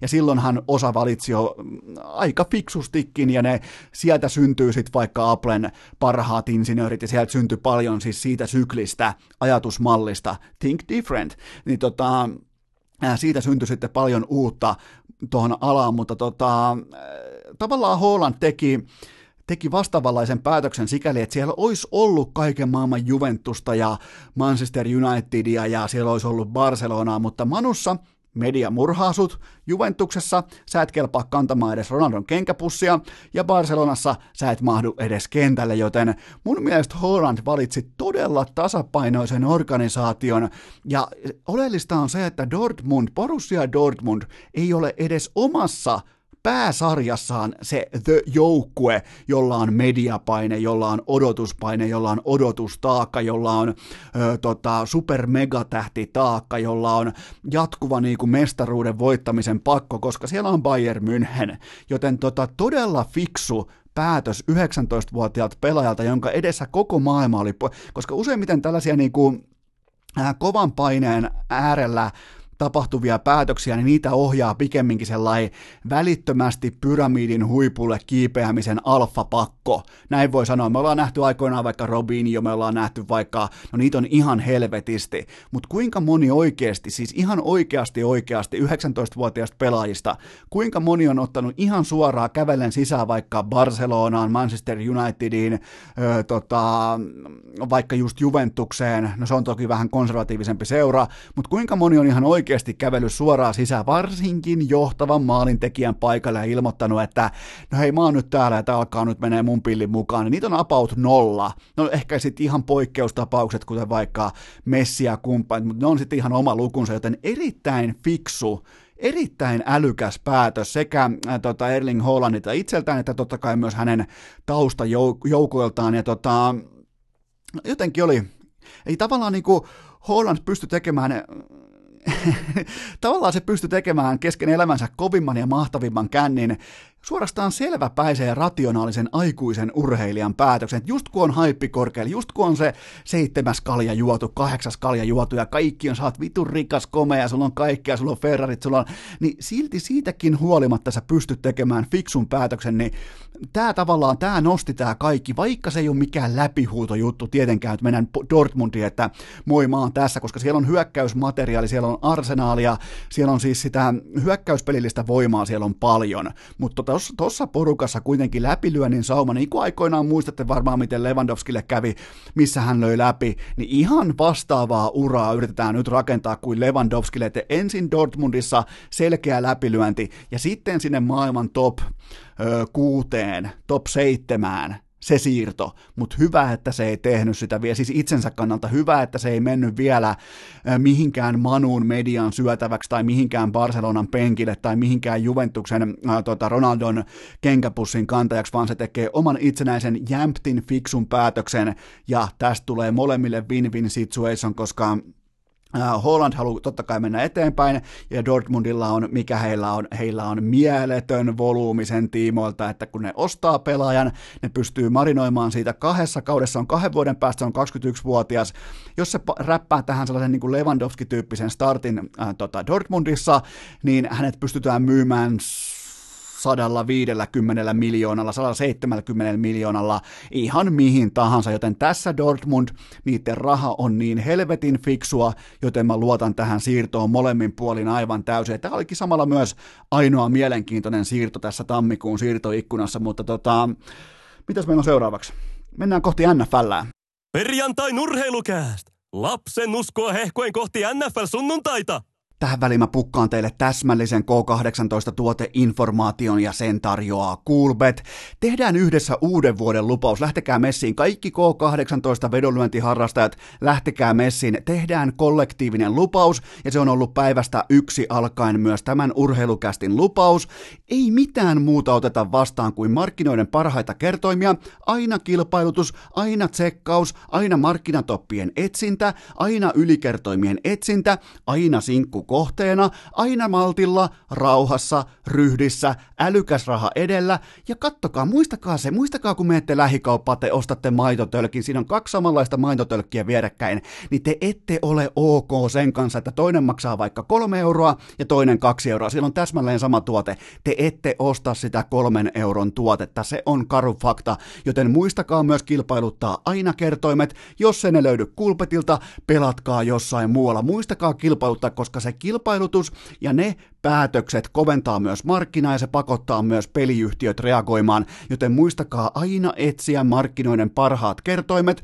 Ja tänään perjantaina tuttuun tapaan kello 12 alkaen Kulpetin triplaus viikonloppu käyntiin, eli otetaan pikku kertaus tähän vuoden starttiin, että ää, perjantaina, lauantaina ja sunnuntaina vähintään kolmen kertoimella osumat haltuun. Ja siihen on olemassa täsmän, tasan tarkka, se on kuiva kaava, se ei ole popcornipitoinen kaava, mutta se on faktuaalinen, tosiasiallinen kaava, kaava. Sä voit jäädä pitkässä juoksussa voitolle vain siten, että sä pelaat markkinatoppikertoimia, sä pelaat vain ja ainoastaan sinkkukohteita, sä aloitat aina ikuisesti, aina, mä toistan vielä aina, minimipanoksella, ja sä et koskaan lähde rakentamaan mitään rekkaa tai jataa tai nuottaa, sä vedät aina sinkkukohteella, ja vielä kaiken lisäksi se, että sä pystyt poimimaan ylikertoimia. Joten triplaus tänään kello 12 kulpetilta, siellä on taas jälleen kerran se kahden tonnin joka sunnuntainen jackpotti jaossa, se vaatii onnea, mutta sä pystyt pelaamaan sen koko vuoden läpi, kun sä osallistut jokaiseen, sä pystyt pelaamaan sen voitollisesti läpi, kun sä teet oikeita vedonlyöntipäätöksiä, ja mä haluan myös sen vahvistaa vielä tähän loppuun, että tehkää niitä oikeita, tehkää siis äh, liikaa kuulee sitä edelleen, että hei, mulla on viba tai mulla on fiilis tai hei, tuolta Anaheim ja tosta Detroit ja otetaan tosta kylkeen vielä St. Louis ja hei, tuolta vielä Washington. Sitten teillä on yhtäkkiä neljä muuttujaa teidän samalla lapulla. Kaikki, mä haluan, että te ymmärrätte nyt sen, että jos teillä on useampia kohteita teidän lapulla kuin yksi, niin se varianssi tappaa teidän kerroin odottaman, se tappaa teidän odotusarvon ja pitkässä juoksussa se myös nylkee sut vedonlyönä, joten jos harrastat, niin yksi tapa siihen suhtautua on myös ammattimaisesti. Sinun ei tarvitse olla ammattilainen, mutta sä voit suhtautua siihen ammattimaisesti, mutta jos sä haluat ha- hakea jännitystä tai popcornia, niin olet sitten sen asian kanssa fine, että sä otat lettiin, sä häviät silloin, se, se systeemi, joka on sua vastassa, se on kuivaa, se on yksitoikkoista, se on vähän kuin urheilukästin NFL-kausi, mennään siihen kohta, se on erittäin harmaata, se on erittäin kuivaa, siinä ei ole mitään jännittävää, hienoa tai makeeta, mutta se on ainoa tapa jäädä tota uskomattoman ää, nerokkaaksi viritettyä konetta vastaan voitolle. Se ei ole mahdotonta, se on mahdollista viitata järjestelmä, mutta se vaatii helvetisti malttia, ryhtiä ja sitä, että sä joka ikinen kerta kilpailutat. Ja tämä oli tällainen pieni ö, vuoden avausjakson saarna liittyen tähän, että miten yksittäiset päätökset johtaa joko plussa- tai miinusvuoteen just sun tapauksessa, mikäli olet K18 vedonlyöntiharrasta, joten kaikki lisäinfo Kulpetin sivustolta, kaikki pelaaminen sekä maltilla, älykkäästi että totta kai K18. Urheilukääst! Tavoitteena hankkeenin pääsykokeet, oma purjevene ja OCTPSn osakkeet. Kyllähän se kellisti kelloa tovin jos toisenkin, kun piti oikein erikseen pohtia ja ynnäillä sitä, että kauanko sitä NFL-kautta nyt itse asiassa onkaan jäljellä, ja lopputulema on se, ottakaa tukeva asento, halatkaa lähimmäistä, nimittäin meillä on enää ainoastaan neljä NFL-viikonloppua jäljellä, villikortti, ää, sitten on divisionarundi, tämän jälkeen on konferenssifinaalit, sitten on väliviikonloppu ja sitten on totta kai Super Bowl, joten yritetään nauttia, yritetään ottaa kaikki irti, yritetään nyt nauttia siitä ennen kaikkea, että nyt on sitten niin oikeasti, kun tuossa Viaplayn mainoksessa, joka ripauksen verran lähti laukalle, mutta siinä mainittiin jo siitä, että nyt on sitten, alkaa olla tiedossa se, että ketkä on sankareita, ketkä on huijareita, ketkä on esittäjiä, ketkä on aitoja tapauksia, niin NFL alkaa olla nyt siinä pisteessä, että meillä on 12 parasta joukkuetta ja jatkossa, ja nyt alkaa tulla niin kuin kristallin kirkkaalla tavalla selväksi se, että ketkä on ihan oikeasti oikeasti ne neljä, ne kuusi, ne kahdeksan parasta joukkuetta, joten nyt alkaa ne ihan oikeasti laatuottelut. Se alkaa se NFL-fanin paras aika, jos et ole vielä tykännyt kuunnella, jos et ole tykännyt katsella, nyt alkaa olla korkea aika hypätä NFLn bandwagoniin, koska kohta se kausi on ohi, se on nimittäin, se on hyvin yllättävänkin nopeasti ohi, muutama viikonloppu, chip chap, kaikki on paketissa ja alkaa taas jälleen kerran sellainen lappityyppinen kuuden kuukauden kaamosaika ilman yhtäkään soikiopallon potkaisua, joten tuota, tai heitosta puhumattakaan, tai juoksupeleistä puhumattakaan, etenkin jos sun running back on hidas ja paska. En paljasta kuka, mutta mennään kuitenkin urheilukästin NFL-kauden raportointiin ja siihen, että miten kävi spreadia vastaan 27 osumaa, Äh, eli siis joka ikinen perjantai on ollut mukana äh, urheilukästin NFL-poiminnat, liuskapoiminnat. Mä otan teille, mun idea oli ottaa teille tota, äh, kolme kohdetta esiin viikonlopun otteluista, ja mä yritin koko ajan fokusoitua vain ja ainoastaan siihen, että mä saan teille terä, terävän rahan absoluuttisesti voitollisia kohteita, ja niin siinä myös tapahtui. 27 osumaa, 20 vihkoonvetoa ja yksi void push, rahat takaisin, miten ikinä haluatkaan sitä kutsua. Mä sanon sitä voidiksi tai pushiksi, riippuu vähän päivästä, mutta tota, eli yksi kohde ei pelannut. Se palautti rahansa takaisin, se oli muistaakseni äh, pitch Pittsburgh plus kolme pistettä Baltimorea vastaan viikolla, heitetään vaikka kahdeksan. Eli äh, osumatarkkuus oli vi, äh, 57,5 prosenttia, 57,5 prosenttia, mikä tarkoittaa myös sitä, että se oli kernaasti voitollinen. ROI eli palautusprosentti Kulpetin kertoimilla tasapanoksin pelattuna olisi ollut 111,5, eli ihan siis selkeästi voitollinen kausi jälleen kerran. Tässä ei ole mitään tavallisuudesta poikkeavaa, tämä ei ole mitenkään erikoista, tämä ei ole mitenkään niinku, äh, skandaalimaisen yläkanttiin tai alakanttiin, tämä on nyt sitä, mitä mä tuon teille pöytään NFLstä, ja mä kätkin sinne yhden salaisen pienen tota, anekdootin tähän NFL-kauden keskellä. Mä tein teille 16 viikkoa näitä poimintoja. Mä en kertonut, miten mä tuun nämä tekemään, mä en kertonut, miten mä lähden näitä äh, kohteita teille esittelemään, mutta joka ikinen viikko mä laitoin mun parhaan hevosen ensimmäiseksi, minkä mä teille kerroin, ja näiden koh- äh, kärkikohteiden osumaprosentti oli 62,5, eli se on jo sellainen todella kuuman NFL äh, handicapperin lukema 62,5 prosenttia ja siihen pitkässä juoksussa koko NFL-kaudet mukaan lukien mä en pysty mätsäämään, joten siihen oli tarkoitus saada parhaat kohteet ja aika hyvin mä siinä myös onnistuin.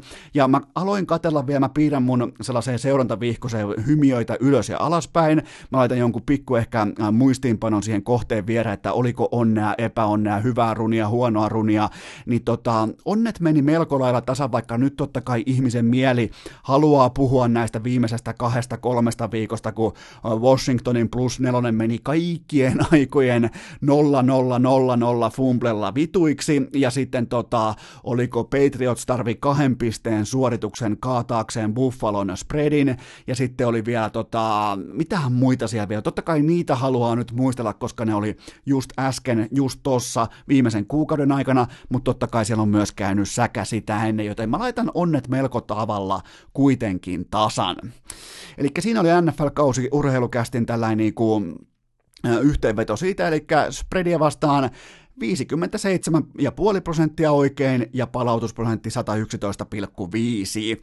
Joten tota, NFL on tapahtunut paljon, mutta ne on kuitenkin mun mielestä, mä mietin sitä pitkään, että otanko mä tähän nyt jonkun äh, Freddie Kitchensin kenkään saanin Clevelandista, mutta mä tein semmoisen päätöksen, että eihän niillä ole kellekään minkäännäköistä merkitystä, mitä epä, epä, epärelevantit organisaatiot tekee tammikuun alussa. Niillä ei ole mitään väliä yhtään kellekään, joten ei käydä läpi sitä, ei käydä Giantsin tilannetta, ei käydä mitään, kuka on saanut kenkää, GM on saanut kenkää, tuolla on tullut potkut, tuolla on tullut potkut.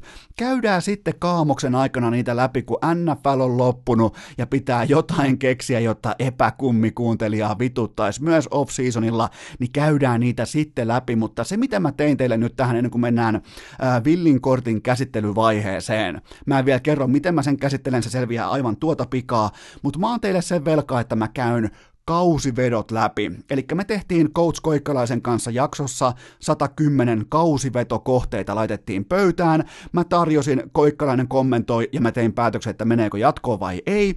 Te voitte vaikka käydä kuuntelemaan sen jakson, on muutenkin aivan helvetin kova jakso. Siellä on pullukka kympin pohkeet ja Coach Koikkalainen ja vaikka mitä, mutta tota, Meillä oli muutamia kohteita, mä käyn ne nyt tähän läpi, jos et halua kuunnella, jos et halua, ylipäätään et halua niinku sukeltaa menneisyyteen, niin kelaa tohon jo muutama minuutti eteenpäin, kun alkaa Villin kortin, eli alkaa tulevaisuus, alkaa viikonlopun käsittelyvaihe, mutta ää, koko tämän kauden paras runkosarjakohde oli se, että Kansas City Chiefs voittaa AFC Westin divisioonan, ja sehän myös voitti, ja siitä otettiin kertoimella 1,73, otettiin varma hevonen kiinni, ja sitten me sukellettiin sukellettiin heti perään Los Angeles Ramsin kanssa. Siihen arvioitiin, että se voittaa, tai siis mä arvioin, Koikkalainen ei allekirjoittanut äh, NFC Westin voittajaksi. Otettiin siinä dunkkuun. Ja oikeastaan oli aika uskomaton sukellus äh, Sean McVayn ryhmältä. Semmoinen ehkä neljä kirkasta valon pilkahdusta ja kaikki muu aivan totaalista hevosen paskaa. Sitten lapulla oli Baltimore, under kahdeksan ja puoli voittoa, ja tämä oli siis, tämä oli mun linjanveto siitä, että mä en ostanut Lamar Jacksonia, enkä ennen kaikkea hänen erittäin aggressiivista juoksutyyliä. Mun arvio oli se, että tossa ei voi pysyä ehjänä, ja Paskan Marjat yksi kaikkien aikojen runkosarjasuorituksista. Kiistaton MVP tästä kaudesta yksi dynaamisimmista, viihdyttävimmistä urheilijoista amerikkalaisessa neljässä major-lajissa varmaan sitten, kukahan olisi, Barry Sanders, en kattonut livenä, en voi kommentoida, joten tota, olin siis tuhannen väärässä. Baltimore oli ihan uskomattoman hyvä koko kauden. Tää jäi kaivelemaan Pittsburgh yli yhdeksän voittoa. Mä en No joo, ne sai kahdeksan voittoa kasaan ilman Hall of Famer pelirakentajaa, ilman tähtilaitahyökkäjää Chuchua, ja sitten äh, keskushyökkäjä tippui rivistä, ja myös hyökkäyksen linjan sentteri tappeli itsensä sivuun, joten tota, helvetinmoisia poissaoloja, ja silti kahdeksan voittoa, joten jos mä pääsen uudestaan lyömään tällä porukalla, tällä valmennuksella, tällä joukkueen ytimellä, kulttuurilla, perinteillä, rungolla, mä pääsen uudestaan lyömään samalla linjalla yhdeksän ensi kaudella, mä voin nyt jo ilmoittaa, mä tulen lyömään lyömään sen. Ja muistakaa, toi linja, linja tulee pommin varmasti alemmas, koska Big Ben tulee olemaan kysymysmerkki, siellä on kaiken näköistä, niin mä suosittelen teille nyt jo, että Pittsburghin over joku kahdeksan voittoa, over kahdeksan ja puoli voittoa ensi kauden pankki. Arizona under viisi ja puoli voittoa, no lopulta ne otti viisi voittoa, ja tämä mä olin, vaikka mä osuin tämän kohteen, mä olin väärässä, koska tämä oli parempi joukkue kuin mä odotin. Joten tota, tämä nuori päävalmentaja, nuori, pelirakentaja kompo, ne tulee nostaa tämän joukkueen vielä absoluuttisesti jaloilleen. Ja sitten mulla oli Oakland under kuusi voittoa, ne otti lopulta seitsemän voittoa, äh, Betsi meni vihkoon, mutta niin meni myös arvio, koska itse asiassa Oakland osoitti John Grudenin johdolla, että siinä on ainakin taipumusta olla jollakin aikataululla, jollakin aikajänteellä uskottava organisaatio, koska mähän pidin niitä ihan totaalisina äh, sirkuspelleinä vielä tuossa nelisen kuukautta sitten, joten siinä mä olin väärässä, en ainoastaan liuskalla, vaan myös arvion tiimoilta. Indiana over 6,5 voittoa, ne otti lopulta 7 voittoa, ja tämä näytti pitkään läpi huudolta, mutta sitten se, mikä on tärkeää ymmärtää ylipäätään kausivedoissa, niin tota, NFL on koko maailman paras opiskeluliiga. Se tarkoittaa sitä, että jos sulla on jotain yllättävää lyödä pöytää, niin sä voit olla varma siitä, että sut opiskellaan riakaleiksi siellä filmihuoneessa, ja jos ei pystytä siihen, niin lähetetään ulkopuolinen alihankkija äh, videokuvaus ryhmä vastustajan sivurajalle, ne opiskelee sut riakaleiksi, ne paketoi sut, ne etsii sun vahvuudet ja ne tuhoaa ne. Niin toimii NFL, tästä syystä tämä Indianapoliksen äärimmäisen mahtava startti jäi lopulta vain seitsemään voittoon ja Jacoby Brissett pelirakentaja olikin vain yksi liukuhihna pelaajista. No siitä tuli Petsi kuitenkin himaan, joten tota, olkoon sitten siinä pieni onni mukana sen tiimoilta. Mutta siinä toisaalta lyötiin sitä, että mun papereissa markkina ylireagoi siihen, että kun Andrew Luck yhtäkkiä ilmoitti vaan, että no minä tota, en mä tota jenkkifutista enää, että ei helvetti, että minä enää pelaa sitä jo tyyli kaksi viikkoa ennen kauden alkua, niin oliko viikko vai kaksi viikkoa ennen kauden alkua, niin mun mielestä markkina sukelsi liikaa ton laadukkaan, hyvin johdetun organisaation tiimoilta, joten sikäli se oli ihan täsmällisen oikea osuma. Sitten tulee hupikohde, Washington over 6 voittoa. Mä en tiedä, mitä mä olen ajatellut. Historian heikoimman divisioonan sysipaskin joukkue otti kolme voittoa. Puhutaan siis yhdestä kaikkien aikojen huonoimmasta NFL-joukkueesta, ja mä pystyin silti kaivamaan jollain ihmeen kaupalla overin lapulle. Mua hävettää, mä häpeän ja myös sä häpeät. Ja sitten sokerina pohjalla vielä Green Bay over 9 voittoa, otti lopulta 13 voittoa, ja tähän tuli täsmälleen oikea analyysi, eli biittaa ennen kaikkea Chicagon ihan pystyyn, ja biittaa Minnesotan, ja Detroit tulee ikään kuin itsestään, joten tota, ähm, no ihan ok noi over-under lyönnit lopulta tuolla tasamaan vaan suksimista oli kuitenkin sitten niin kuin ihan palautuksen mieltä, mutta erikoishaut. Otetaan nämä erikoishaut vielä, mitkä tehtiin, koska mä haluin laittaa äh, divisiona voittoja kiinni altavastaajille. Mä etsin neljä altavastaajaa NFLstä, jotka voittaa oman divisionansa ja lähdetään heti Dallas kaupoista. Mä veikkasin ennen kauden alkua, että ne voittaa NFC Eastin kertoimella 2,75 ja tämä oli siis aivan totaalisen historiallinen, uskomaton fakappi, mitä tässä lajissa voi tulla eteen, että miten jumalauta tolla talentilla, tosta divisionasta sä et mene, sä et voita divisionaa, sä et mene playereihin, sä, juma, sä oot ykkösnaurun aihe, sun running back, Ezekiel Elliott, sä maksat sille 90 miljoonaa off-seasonilla, ja se on A, hidas, B, paska, toi ei me yhtään mihinkään, mä olen siis aivan, ja vaikka siis Dallasia sun ei tarvi pitää hyvänä huonona minä tahansa, mutta fakta on kuitenkin se, että tossa divisionassa tänä vuonna sä et voi mitenkään jäädä playoffien ulkopuolelle. Sä pelaat invaliidikortilla urheilevaa Philadelphia Eaglesia vastaan ja sä jäät ulos historiallista, siis ihan täysin käsittämätöntä. Ja sitten mulla oli Houston Texans voittaa AFC Southin, Tämä oli helppoa rahaa sen jälkeen, kun Andrew Luck loukkaantui. Kerroin oli 2,90 ja tämä tuli ailahtelusta huolimatta rintatasku. Et ennen kaikkea se iso esitys Tenneseitä vastaan vieraskentällä viikolla 16, se oli voimakas, se oli vakuuttava, oliko viikko, vi, äh, viikko 15, no ihan se ja sama, mutta tota, tämä tuli himaan, tämä tuli ihan syystäkin himaa, ja tota, Deso Watson koko äh, divisionan paras pelirakentaja, se hoiti homman kotiin, ja sitten Green Bay Packers voittaa NFC Nortin, kertoi meillä 3,05 kotiin, sekin tuli rintataskun puolelle, ja vieläpä ihan kolmen voiton erotuksella, ja äh, vaikka Green Bay tämä en pidä, se tulee varmaan vielä myöhemmin selväksi, mutta mä en pidä sitä minä niinku, äh, minkäännäköisenä voimatalona, nyt kun mennään kohti powerhouseina, kun mennään kohti tota, playereita, mutta tota, on se silti tuossa divisionassa ainoa oikea joukkue. Vaikka siellä on paljon perinteitä, siellä on paljon historiaa, siellä on ehkä kauneimmat rivaalit koko urheilussa, niin silti onhan noin kaikki muut joukkueet ihan äh, MVP Cousinsia myöten ihan täyttä roskaa, joten tota, Green Bay oli hyvä haku ja ne oli sitä myös kentällä. Sitten mulla oli vielä tällä kohde viimeisenä poimintana oli se, että Pittsburgh Steelers voittaa AFC Nortin kertoimella 2,8 ja tämä meni vihkoon ja tämä ei olisi osunut. Mä haluan tähdentää teille sitä, että tämä ei olisi osunut, vaikka siellä olisi ollut Big Ben pelannut kaikkien aikojen kauden, siellä olisi ollut Juju huippukunnossa, siellä olisi ollut keskussyökkää, Conner olisi ollut missä tahansa lennossa. Baltimore oli yksinkertaisesti niin jumalattoman hyvä molemmin puolin palloa, että Pittsburghille ei olisi ollut mitään saumaa tässä katsa, äh, katsannossa Baltimorea vastaan, joten tämä vihkoo, ja kokonaisuutena kausi Betsit sellainen äh, divisiona lyöntien myötä ihan ohuen ohuesti voitollinen. Voidaan puhua melkein tasapelistä, ei maalittomasta, ei underinnanen tasapelistä, mutta kuitenkin sellainen niin kuin Unne Rinnanen, mutta jälleen sitten Unne, Unne Rinnanen, kun joku teistä lähetti mulle inboxiin samalla sekunnilla, kun Helsingissä alkoi pukata kulkaa rakettia kohti taivasta, niin joku teistä otti asiakseen juhlistaa uutta vuotta ja jopa vuosikymmenen vaihdetta sillä, että yes, Mikko Innanen on jälleen underinnanen, joten tota, nämä di- divisionapoiminnat ää, teki tästä kausivetokattauksesta ohuesti voitollisen, mutta puhutaan hyvin pienistä marginaaleista, joten voidaan laittaa vaikka tasapeliksi. Tärkeintä on kuitenkin se, että toi NFL-kausi itsessään oli selkeästi ja vastaan sanomattomasti voitollinen.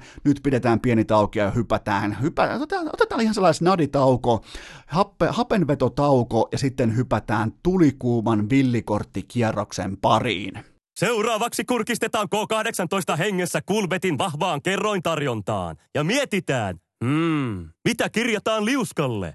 Ja sitten lopetetaan kertalaakista menneisyydessä kahlaaminen ja hypätään tähän päivään, tähän hetkeen ja luodaan katsaus tuttuun tapaan tulevaisuuteen, nimittäin Villin kortin viikonloppu kolkuttaa ihanalla kätösellään vaatekomeron sympaattiseen, joskin heikosti ääni eristettyyn oveen. Siellä on neljä matsia edessä, mä, mä käyn ne kaikki läpi, mutta nyt tehdään sellainen taktiikka, että ei oteta samaa käsittelytapaa kuin tuossa runkosarjassa, koska se oli silloin sanalla sanoen se oli vaivatonta poimia teille kolme toimivaa ottelua, kolme toimivaa kohdetta, kolme voittavaa kohdetta pitkässä juoksussa, joten nyt ei ole tavoitteena tuoda mitään niin kuin liuskapoimintoja. Totta kai mä kerron mihin mä nojaan, mä kerron mitä mä oon ehkä löytänyt, mutta nyt ei mennä spreadia vastaan, ei mennä. Mä esittelen jokaisesta ottelusta mun mielestä parhaan pelikohteen ja ennen kaikkea mä esittelen teille jatkoon menijän, koska vain sillä tästä hetkestä eteenpäin on yhtään mitään merkitystä, että mikä joukkueesta menee jatkoon ja mikä suuntaa sitten tulumiin Meksikoon, joten tota, nyt loppuu kirjanpito, loppuu se merkintä, loppuu läpikäynti, loppuu se, että käytäisiin ikään kuin nämä kohteet sitten jossain otannassa läpi, tai näitä on niin vähän, näitä on, tämä otanta on niin marginaalinen, näissä on niin ö, maltillisesti pelattavaa näissä playoff-otteluissa, koska volyymit, volyymit on niin kauhean suuria, siellä on niin isoja joukkoita, joten tyhmän rahan reaktiot, ne menee aika ikävällä tavalla näin niin kuin, ää, puolifiksun rahan merkeissä, niin se menee ikään kuin tasan ne suuret volyymit, koska siellä on niin suosittuja joukkueita nyt vastakkain, joten tota, mä en kirjaa näitä mihinkään, mä en pidä näistä minkäännäköistä Excel-taulukkoa, ja tota, pidetään vielä se mielessä, että vain jatkoon menijöillä on merkitystä, ja mä yritän poimia kuitenkin jokaisesta ottelusta teille nyt ihan ottelujärjestyksessä, niin kuin nämä nyt viikonloppuna on, mä yritän poimia kolme pointtia, jotka mun mielestä perustelee sen jatkoon menijän. Joten aloitetaan lauantai-illasta kello 23.25 Houston vastaan Buffalo, ja Houston on tähän otteluun kolmen pisteen suosikki, ja tota, mulla on menossa jatkoon Houston Texans ja mulla on liuskalle äh, ihan tällainen niin peruspoiminta. Tämä on mun mielestä vähän liian alhainen äh, line, eli linja tähän otteluun. Mulla on tähän yli 42,5 pistettä ja ensinnäkin mä näen todella tasaisen ottelun. Mä näen tilanteen, jossa kumpikin joukkue saa tavoitella voittodrivein äh, voimin paikkaansa auringossa ja koko asetelma tiivistyy yhteen ja yhteen ainoaan kysymykseen. Kumman mä kumman sä haluat sun puolelle sillä hetkellä, kun sulla on kaikki pelissä. Haluat sä sulle palloon Deson Watsonin vai Josh Allenin? Ja mun papereissa se vastaus on kaikilla mittareilla, kaikella historialla, kaikella sen, mitä mä ymmärrän tästä lajista. Se ei ole paljon, se kehittyy koko ajan, mutta mulla se on Deson Watson joka tilanteessa. Ihan Clemsonin mä katsoin silloin kaikki ne isot tota, merkittävät sekä konferenssin finaaliottelut että myös sitten National National Championship-gameit, kun Clemson niissä pelasi Deso Watsonin johdolla, ja hän oli kytkin. Hän on nyt käynyt kertalla ja oppirahat maksamassa NFLn puolella playereissa, siitä ei tullut hevosen paskan vertaa yhtään mitään, ja nyt mä olen aivan pommin varma, että Josh Allen käy saman kurimuksen läpi, ja tämä on Deson Watsonin ilta tai iltapäivä siitä syystä, ja tota, No, siinä se tavalla olikin jo perusteltu, minkä takia nimenomaan Houston menee jatkoon, mutta J.J. Watt, hän tekee paluun ja hän ei ole ainoastaan pelaaja, vaan hän on koko tuo kaupunki, hän on koko toi yhteisö ja jos sä käyt joskus syystä tai toisesta Houstonissa, niin sä ymmärrät välittömästi, mitä mä tarkoitan, koska se on monin, siis Watt on monin monin verroin arvostetumpi kuin vaikkapa James Harden tai kukaan Houston Astrosin huijareista tai äh, hän on siis ihan siis legenda tuossa kylässä, niin jokainen varmaan ymmärtää sen, että nyt kun Watt on parsinut jotenkin, mä en muista menikö rintalihas, menikö ojentaja, menikö hauis, jotain meni kädestä kuitenkin, meni rikki, niin hän on nyt jollain karhun langalla ommellut itsensä kasaan, niin jokainen varmaan ymmärtää sen, miten tällainen niin kuin, historiallisen hyvä puolustuspelaaja, minkälaisen henkisen boostin se tuo tuohon kotijoukkueeseen tällä kertaa, kun se tulee mukaan playereihin, se näyttää, että hei mä oon messissä, mä oon mukana taistelemassa, mä oon mukana etulinjassa, mä en oo kunnos, kaikki tietää sen, mutta mä pelaan silti, ja joka jätkä sen ympärillä kasvaa 10 senttiä pidemmäksi, toi Houston tulee pelaamaan hyvän puolustusottelun, erittäin vaatimatonta hyökkäystä vastaan, joten se on toinen syy sille, minkä takia mulla on lapulla Houston, ja tota, ja mä vielä ymmärrän sen, että tässä on kaksi laadukasta joukkuetta, tämä on kolmas pointti. Tässä on kaksi laadukasta joukkuetta vastakkain, ja tämä olisi siis neutraalilla kentällä kutakuinkin tasan tämä asetelma. Mä laittaisin ehkä kuitenkin Houstonin yhden pisteen suosikiksi myös neutraalilla kentällä, mutta mä nojaan silti Watsoniin ja kotikenttään ja ennen kaikkea siihen, että mitä mä äsken jo vähän viittasin, että Josh Allen tulee tekemään kokemattomana playoff-pelaajana sen yhden ratkaisevan virheen, eli saman virheen, jonka Watson teki keltanokkana vuosi sitten, ja mä jotenkin vielä haluan pohjustaa sitä teille, että tämä on ihan aidosti mitattuna, tämä on ensimmäinen Josh Allenin oikeasti iso ottelu koko hänen urallaan. Hän, hän pelasi kollegessa jossain tyyli Idahon omalla pelto alueella olevassa operoivassa jenkkifutiskoulujoukkueessa, joten hän ei ole ikinä päässyt edes näkemään, mitä on isot paineet, iso Äh, primetime playoff-ottelu, on sitten kollege kyseessä, on sitten konferenssifinaali äh, nimenomaan tota, kollegessa kyseessä, on sitten vaikka NFLn playerimatsi, on se mikä tahansa, niin tämä on eka kerta ikinä, kun Josh Allen pelaa oikeasti isossa ottelussa. Joten mulla on Houston menemässä jatkoon, mulla on liuskalla yli 42,5 pistettä, ja mun ennuste on se, että Texans selättää Buffalon lukemin 24-21. Sittenhän me mennään kulkaa Gillette Stadiumille tuonne Bostonin kupeeseen New Englandiin ja äh, tarkemmin ottaen Foxboron alueelle. Ja siellä on sellainen ottelu kuin New England Patriots vastaan Tennessee Titans. Sunnuntai aamu yöstä kello 03.15 ja tähän on sitten Tennessee plus viisi ja puoli on ottelulinja, eli Patriots on äh, viiden, viiden ja puolen pisteen ennakkosuosikki. Ja tota, mulla, on tähän nyt, mulla on tähän nyt sitten koko viikonlopun suurin ups upsetti poimittu, eikä ainoastaan spreadin myötä, vaan mä ennakoin, että Tennessee Titans voittaa tämän pelin suoraan, se etenee jatkoon, ja mun koko kärkiliuska tähän viikonloppuun on Tennessee Titans plus viisi ja puoli pistettä. Eli jos toi, vaikka sanotaan nyt toi Houstonin ja Buffalon ottelu on vaikkapa puolitoista yksikköä, niin tää on sitten jo ihan nelosta, tää on vitosta tää Tennessee. Tää on, jos, tää, jos te saatte tämän linjan tällä viidellä ja puolella pisteellä, niin se on ainakin mun papereissa sitä 5 kautta 5 panostasoa, mutta tota, ei puhuta niistä nyt kuitenkaan yhtään niin kuin määräänsä enempää, että kun ei me koskaan käsitelty edes mikä on unitti, mikä on jonkun niin kuin kolmen pinnan kassakaavan mukaan laskettu yksikkö, joten se saattaa kaikki mennä teiltä ihan täysin ohi, mutta Kuuden Super Bowlin Tom Brady on kaikista 12 mukana olevasta pelirakentajasta tällä hetkellä, just nyt tällä hetkellä se heikko tasoisin, ja häntä ei auta tippaakaan keskinkertainen hyökkäyksen linja ja juoksupelin totaalinen hyytyminen, eikä se, että hänen entinen joukkuekaverinsa Mike Rabel tuntee Bradyn pelikirjan, koko sen hyökkäyksen pelikirjan kuin omat viiksensä, joten vaikka siellä on Bill Belichick, vaikka siellä on Foxborough, vaikka siellä on Brady, siellä on se kultainen kolmio, siellä on se uskomaton Permudan kolmio, joka on 20, suurin piirtein 19 vuotta vaan imassu vastustajia itsensä sisään, niin tällä hetkellä mä oon pommin varma, että Mike Rabel pystyy tekemään ne kyseiset läksyt, mitä keskimäärin kokemattomat playoff joukkueet eivät ole pystyneet tekemään silloin, kun ne menee pelaamaan vaikka divisional roundille ää, New Englandiin tai mitä tahansa, joten tota, mä näen tämän matchupin erittäin tasaisena, mitä tulee valmennukseen.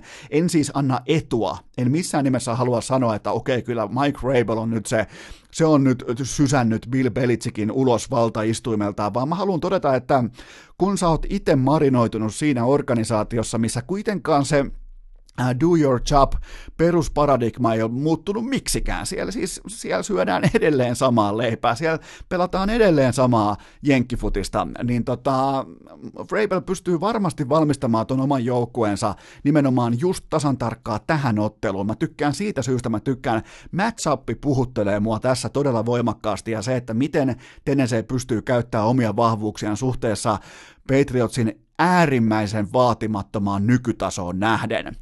Ja sitten se koko Patriotsin suurin syömähammas, totta kai se puolustus, eli äh, New England Patriotsin alkukauden uskomaton puolustus. Se on päästänyt viimeiseen viime, äh, vi, viiteen viime matsiin 22 paunaa omiin per ottelu, ja kun hyökkäys ei tuota yhtään mitään, niin on sanomattakin selvää, että Patriots on näissä peleissä myös kotonaan. Koti on ollut kos- koskematon, se on ollut suurin piirtein kokonaisen, oliko se kalenterin vuoden, puolitoista vuotta putkeen koskematon, niin ne on voittanut vain yhden ja hävinnyt kaksi matsia tässä kyseisessä otannassa, kun toi puolustus on alkanut piiputtaa, ja se piiputtaminen johtuu siitä, että äh, kun toi hyökkäys ei pysty pitämään elossa pitkiä driveja, kun se ei pysty pysymään pallossa, ei pysty pysymään kentällä, se ei anna lepoaikaa puolustukselle, ne menettää pallokontrollin, ne menettää kellokontrollin, se tarkoittaa sitä, että toi äärimmäisen laadukas puolustus joutuu ylitöihin, niin ne on myös ihmisiä, ne rasittuu ja ne joutuu täten myös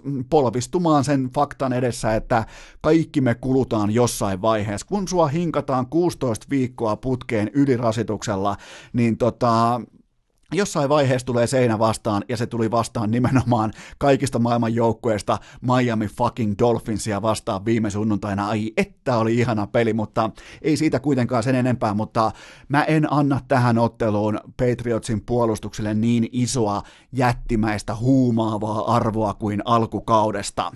Ja sitten koko NFLn juoksukuningas, eli Derek Henry, Derek Henry, eli äh, Derek Henry Alabaman yliopistosta. Se on koko tämän matsin ratkaiseva tekijä. Hän tulee kantamaan palloa tuommoisen 31 kertaa ja nyt kun se Patriotsin puolustus on ylikulutettu, niin, niin tota, se joutuu jatkuvasti jo vähän niin kuin sä oot valmiiksi jo piipussa, sä oot vähän niin kuin jo valmiiksi sä olet sellaisessa niin kuin ehkä 88 prosentin valmiudessa kaiken tämän jälkeen, niin sä joudut vielä kaiken lisäksi kohtaamaan koko lajin pelätyimmän päinjuoksijan. Hän ei siis, Henry ei, niin kuin, se, ei, se ei veivaile tai kikkaile tai se ei tee spin moveja tai se ei niin kuin ole se, se ei niin kuin omalla ää, tällaisella 3D-liikkumisellaan, se ei välttämättä vakuuta sun, mutta se juoksee suoraan sua grilliin ja ilmoittaa, että moi mä oon täällä, mä juoksen sun yli, tee mitä haluat ja tota, homma etenee näin. Ja tota, mikään muu ei puola näin isoa tällaista viiden ja puolen pinnan ennakkosuosikkiasemaa kuin historia, dynastia ja se, että typerä raha tekee jälleen kerran Patriotsista tuommoisen suurin piirtein kuuden pinnan suosikin, viiden puolen pinnan, viiden pinnan suosikin tähän otteluun. Mä tykkään todella paljon Titansista, mä tykkään siitä, miten Titans pelaa, mä tiedän, mitä mä saan heiltä. Tällä hetkellä mä en voi tietää, mitä mä saan New England Patriotsin etenkään sen hyökkäyspelaamiselta, joten tota, mun ennuste tähän otteluun on se, että Tennessee Titans lyö pöytään yllätyksen lukemiin 23-20. Sitten vaihtuukin sympaattisesti meidän uh, kalenterin mukaan vuorokausi, tai no ei se oikeastaan vaihu se vuorokausi, mutta lauantai-ilta, lauantai-myöhäisilta muuttuu sunnuntai-illaksi, alkuilta, suomalainen primetime, kello 20.05, New Orleans Saints vastaan Minnesota, ja tähän Saints on tällä hetkellä seitsemän ja puolen pinnan kotisuosikki, ja tota, mulla on tähän sellainen lähtökohta, että jatkoon menee totta kai New, ää, New Orleans Saints, mutta mulla on liuskalle ehto, ja se on se, että jos Saintsia saa game timeissa miinus seitsemän spreadillä, niin se pelataan. Jos ei tule miinus seiskaa tasabuukilla, niin tämä kohde hylätään, se unohdetaan ja katsotaan vain amerikkalaista jalkapalloa. Ja tota, mutta jos mä saan Saintsia miinus seiskalla, sen mä pelaan, miinus kahdeksan mä en pelaa, miinus kahdeksan ja puolta mä en etenkään pelaa, mutta miinus seiskassa menee se raja, kun se pelataan, joten tota, Koko USA, ensimmäinen perustelu, koko USA katsoo Domeon tulessa ja Saintsaa vastaansa kaikista maailman pelirakentajista Kirk Cousinsin, joka tunnetaan ainoastaan siitä, että hän paskantaa keskelle trikoohousujensa lahjetta tosi paikassa joka ikinen kerta ilman poikkeuksia. Si- se, se otanta on jo niin jättimäinen, että se ei voi perustua mihinkään vahinkoon tai mihinkään heittomerkeissä huonoon iltaan tai johonkin luontaiseen varianssiin, vaan se on yksinkertaisesti tosi paikassa sysi paska pelirakentaja. Jotkut nostaa tasoaan, jotkut pystyy pitämään, joku Russell Wilson, kumppani, ne pystyy tekemään sitä vuodesta toiseen, kun taas tietyt pelirakentajat, niin kuin Kirk Cousins, kirkkaat valot, niin hän on ulkona pelistä. Ja tota, Mä en voi tällä hetkellä kuvitella pahempaa paikkaa pelata kuin New Orleans, ja mikään ei tule muuttumaan. Mikään siis ei, älkää ostako mitään sellaista humpuukkipakettia, vaikka se olisi tullut teille kauniissa joulupukin kääreessä se, että no kenties nyt sitten Minnesota, kenties tämä paskan marja, tämä Minnesota ei mene yhtään mihinkään, tämä ei voita Kasinsin johdolla koskaan yhtään mitään, tämä on ikuinen, äh, siitä syntyy aina sellainen alkukauden sellainen, okei okay, sen completion prosentti on tollanen ja tollanen, sen toi ja toi on kova ja mitä niillä on merkitystä? Se on Monday Night Footballs 0 ja 9 seurallaan. Mi- mitä sillä on merkitystä, kun on kirkkaat valot talossa, kun on standalone game, mikä tarkoittaa sitä, että on vain yksi samaan aikaan pelattava ottelu, toi pelirakentaja on ihan totaalista roskaa. Se ei ole edes roskistulipalo, ne roskat on jo palannut, ne on semmoisessa hiilimuotoisessa mykkyrässä siellä roskiksen pohjalla, niin se on Kirk Cousins. Ja tota, Toisella puolella palloa mulla on sitten taas Drew Brees, mulla on Michael Thomas.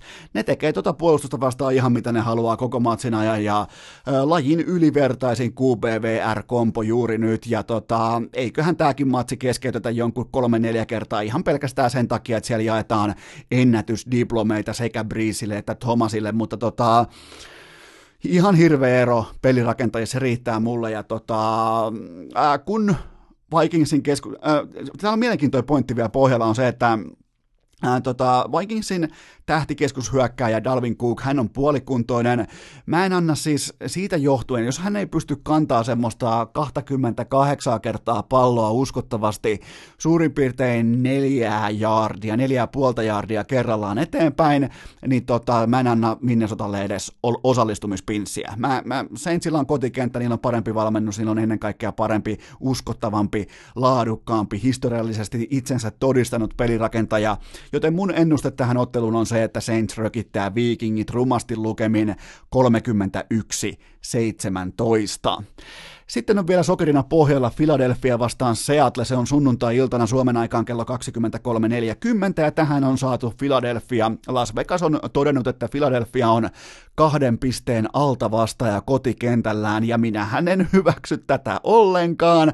Mulla on jatkoon menijäksi, mulla on Philadelphia Eagles ja mulla on liuskalla ehdottomasti nauraen, hymyillen, melkein yhtä innokkaasti otan tämän kohteen vastaan kuin tuon Tenneseen. Mulla on Philadelphia plus kaksi pistettä kotikentällään ja Tämä lyönti, tämä näkemys, tämä jatkoon meniä perustuu siihen, että Seattle on putipuhtaasti juoksujoukkue. Russell Wilson tekee sen, mitä tehtävissä on, mutta se on kuitenkin se sydän on sen joukkueen ydin, se perustuu juoksupelaamiseen. Ja Seattle ei ole tällä hetkellä yhtäkään uskottavaa keskushyökkäjää. Rivissä ne on kaikki loukkaantuneena, ja mitä enemmän otsikot rakastuu, mitä enemmän fanit palstat, mitä enemmän some huutaa sanaa Beast Mode, sitä parempaa hintalappua Eagles tulee saamaan, koska sitä yli yliarvostetumpi Seahawks on tähän otteluun. Joku äh, Marshall Lynchin mukanaolo nykypäivänä 2020 NFLssä, se on ihan yhtä tyhjän kanssa. Te voitte katsoa sitä vanhaa Beast Mode äh, New Orleans Saintsia vastaan samassa ottelussa muutamia vuosia takaperin, mutta ei niillä ole mitään vastaavuutta nykypäivään. Toi on ihan täysin juoksujoukkue, ton joukkueen pelaamisen sydän on juoksupelaaminen, niillä ei ole tällä hetkellä yhtäkään uskottavaa running backia tuossa porukassa, kun taas Philadelphia Eagles, ja tämä on nyt myös ensimmäinen kerta, kun mä oikeasti ostan heidät tällä kaudella. Kenties saattaa olla ihan oikeasti ensimmäinen kerta, kun mä annan heille sellaisen aidon sotin tehdä jotakin suurta, koska just nyt tämä sama porukka on se tuttu koiranaamari-porukka, joka se haluaakin olla. Se voitti Super Bowlin kaksi vuotta sitten samalla teemalla. Nyt sen aseman saavuttaminen, ne ei voi olla enää sympaattisia ärhäköitä altavastaajia, koska ne lähti tähän kauteen yhtenä Super Bowl-suosikeista, mutta se riitti, että niillä, tota, niillä loukkaantui kaikki pelaajat. Niillä oli siis Eaglesin sinisessä, sinisessä sivurajateltassa oli pitkin kautta enemmän jengiä kuin Reisjärvellä ensi kesänä suviseuroilla, joten siellä oli teltta täynnä, siellä ei ollut laitahyökkäjä, siellä ei ollut hyökkäyksen linjassa ketään, ja silti Carson Wentz jollain ihmeen kaupalla, en ymmärrä yhtään miten, mutta hän paino suurin piirtein tuossa joulukuun 10. päivä nappulaa, että okei, okay, nyt mä puen mun isot metsästyshousut jalkaan, nyt lähdetään muuten sitten mettälle, neljä matsia divisionassa, neljä voittoa, joukkue omakätisesti playereihin, ja mä oon epäily Ventsiä pitkään, ja se niinku, se todisti myös tämä Ventsin loppukausi, että mä olin väärässä. Vents pelasi ihan helvetin kovaa jalkapalloa silloin, kun millään oli eka kertaa yhtään mitään merkitystä, joten tota, mä tykkään tästä asetelmasta, että nimenomaan Eaglesista on saatu koti alta vastaaja. Mä tykkään siitä, että mulla on isokokoinen pelirakentaja Carson Wentz, joka on nyt neljä kertaa putkea tosi paikassa pystynyt venymään. Ei ole tehnyt mitään siis niinku, että tässä pitäisi alkaa historiankirjoja laittaa uuteen uskoon, tai ei pitäisi niinku, ei pitäisi liikaa alkaa kuitenkaan, että hei nyt Vents on se tuttu, se kun ne pelasi just Super Bowl vuoden, kun se loukkaantui Los Angelesissa, juos oikean käden puolelta jonkinnäköisen bootlegin ja loukkaantui siinä touchdownin yhteydessä, muistaakseni niin tota, meni polvi, niin silloinhan hän olisi ollut ihan selkeä MVP koko kaudesta. Niin kyllä siellä jotain on, siellä jotain on tällä hetkellä tuossa pelirakentajassa, joka nostaa hänet muiden ei muiden kokonaan yläpuolelle, mutta kuitenkin siihen kärkiluokkaan, että mitä on voittaminen ja mitä on oikeat ratkaisut. Mua vaan se huolestuttaa, että miten hän pysyy pallossa, miten hän pitää palloa, miten hän, siellä tulee sellaisia ihan kuin jotkut lapset pelais puistossa aina välillä, että hei, laitan pallon maahan ja katso mitä tapahtuu, joku koira tulee ja pöllii sen. Siis ihan vastaavalla tavalla tapahtuu, mutta silti tässä ottelussa Seattle ei ole juoksupelaamista, Philadelphia sympaattinen ärhäkkä koiranaamari alta vastaan ja Carson Wentz kotikenttä, mestarivalmentaja, mä tykkään tästä Philadelphiasta, mä tykkään ottaa ne tähän otteluun. Mulla on se ennuste, että ja ylipäätään siis se, että Philadelphian siis joukkuehan keskimäärin, mä aloin oikein pohtimaan tuossa, tämä on nyt se kolmas perustelu, niin mä aloin oikein pohtimaan sitä, että Philadelphian joukkuehan voittaa ylimalkaan urheilussa vasta sitten, kun se on halveksittu, tyrmätty ja etukäteen hylätty. Oli laji sitten jääkiekko, koripallo, kainalopallo. Ja tota, tämä on nyt se joukko, että tämä on tyrmätty, hylätty, tämä on heitetty pois playereista. Tämän piti olla Dallas Cowboysin hitaiden ja paskojen pelaajien, tämän piti olla niiden kausi. Tämän piti NFC Eastin piti kuulua Cowboysille, Jerry Jonesille, Ezekiel Elliottille, kumppaneille. Ja sitten tulee Philadelphia Eagles, joka on tyrmätty, hylätty, ne tulee playereihin, niin älkää nyt Herran Jumala tehkö sitä virhe virhettä, että kuvittelette, että kaikki olisi jo tehty ja sanottu. Tämän joukkueen kausi alkaa vasta nyt. Nyt, se, nyt alkaa ulosmittaaminen, nyt on selviydytty, nyt on päästy johonkin ja mestarijoukkueessa on aina ihan erilainen veri kuin muilla. Muistakaa se kaikessa huippurheilussa, ne on koodattu eri tavalla ne mestaripelaajat, joten nyt tullaan näkemään jälleen kerran se tilanne, jossa alta vasta ja kotiporukka kepittää verrattain keskikausi kuuman porukan. Eli mun ennuste on se, että Philadelphia voittaa thrillerimäisen ottelun sunnuntai-iltana numeroin 24-23. Eli mun jatkoon menijät Houston, Tennessee, New Orleans ja Philadelphia. Ja tota, mm, ensi viikolla, ensi viikolla ollaan fiksumpia ja mulla on vielä teille ensi viikolle pienimuotoinen NFL-porkkana, koska NFL-perjantaihin saapuu kolmatta kertaa tällä kaudella vieraaksi itse Coach Koikkalainen. Teistä on osa toivonut jo Coach Koikkalaista paikalle. Hän tulee silloin on myös koko Jenkkifutisvuoden hienoin viikonloppu yli Super Bowlin, yli kaiken, koska on neljä divisional round ottelua, neljä loistavaa matchupia, ihan sama ketä menee jatkoon, niistä otteluista tulee todella mahtavia, ja sitten vielä maanantaina yliopisto Jenkkifutiksen National Championship Game, joten tota, eli LSU vastaan Clemson, ja tota, siihen tulee sitten Coach Koikkalainen vieraaksi, joten tässä oli tämän perjantain aika pitkä. Oli muuten ei kyllä tämä oli sopivan mittainen, koska nyt on ollut tauko, on ollut kahden viikon tällä siestä, joulusiestä, niin tota, jopa hiatus, niin olihan se hyvä paata nyt kunnon NFL-aiheilla, ja siinä oli mun tota, villinkortin sekä kohteet että jatkoon menijät. Vaivattomin tapa urheilukästin kuunteluun. Tilaa se joko Spotifysta tai iTunesista, niin saat aina uuden jakson uunituoreena puhelimeesi. Ja tähän tapaan me ollaan saatu käyntiin urheilukästin äärimmäisen odotettu kevätkausi 2020 ja nyt sitten rakkaat kummikuuntelijat, mulla on teille yksi, vain ja ainoastaan yksi pyyntö. Mene juuri nyt osoitteeseen jakso.fi ja äänestä urheilukästiä vuoden parhaaksi podcastiksi vuonna 2019. Perusteluna voi toimia vaikka noin koko viime vuoden kaikki, joka ikinen jakso. Siellä ei nimittäin ollut kauhean montaa ihan totaalista sysypaskaa jaksoa mukana. Ja mulla on teille myös porkkana, jos menette äänestämään juuri nyt, juuri tänään perjantaina, lauantaina tai sunnuntaina, niin mä tuon teille keskiviikon jaksoa ensi viikolle kenties odotetuimman palaavan vieraan, koska sinne saapuu itse kyllä vain kanadalaistoimittaja, NHL-toimittaja, tuodaan kulkaa urheilukästin yksityiskoneella suoraan U20 MM-kisoista tsekeistä. Kaikki arvaa, totta kai, Sami Hofreen. Se on sitoutunut, sopimus on tehty, kättä on lyöty päälle.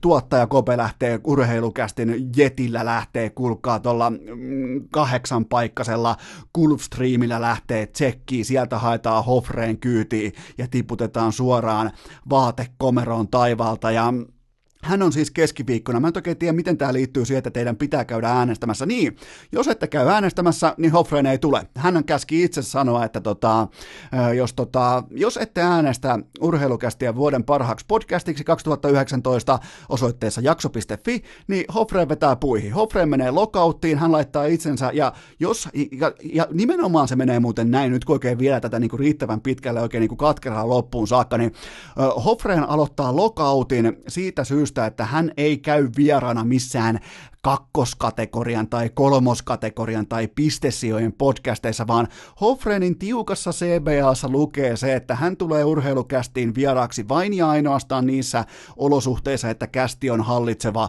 vuoden suomalainen paras podcast, joten tämä on nyt teidän vastuulla. Keskiviikkona tiedetään erittäin tarkasti sitten se, että ootteko käynyt äänestämässä vai ette, mutta menkää just nyt osoitteeseen jakso.fi ja äänestäkää. Käykää äänestämässä. Jos olette äänestänyt vaikka nyt kaksi kertaa, niin ehkä tuupat, käykää neljä, käykää kahdeksan, käykää 16, käykää 32, käykää 64, käykää 128. Ai miksi osaan tuupata noin nopeasti? No totta kai, koska vanha kunnon, ää, kun pelattiin lapsena veikkauksen pelikoneita, niin tuota, ää, tuplausjärjestelmä meni noin. Ja tiedättekö muuten mikä on oikea, otetaan tähän samaa rahaa, mikä on oikea tempo tuplata pokeri automaatissa silloin ainakin meillä Heinolassa aikoinaan, kun oltiin alaikäisiä junnuja ja pelattiin, kun ketään ei kiinnostanut ja ää, paikallisen poppeliravintolan tota, työntekijöitä ei ollut vissiin ehkä täysin niin kuin RAYn suunnalta kenties opastettu, mutta siellä sai pelata kaikki, ketkä pystyi itse kävelemään pois kehdosta ja ei muuta kuin pelaamaan pelikonetta, niin mun papereissa oikea tuplausjärjestelmä menee aina näin, että pien, pien, iso, pien. Sen jälkeen herran hallussa, jos on vielä, on vielä niin kuin tuplaustilaa jäljellä, mutta pien, pien, iso, pien oli mun tuplaus, mutta jakso.fi, menkää äänestämään, muuten Hofreen ei tule keskiviikkona vieraaksi. Joka tapauksessa äänestit tai et, me tehdään nyt sellainen homma, että maanantaina jatkuu. Ei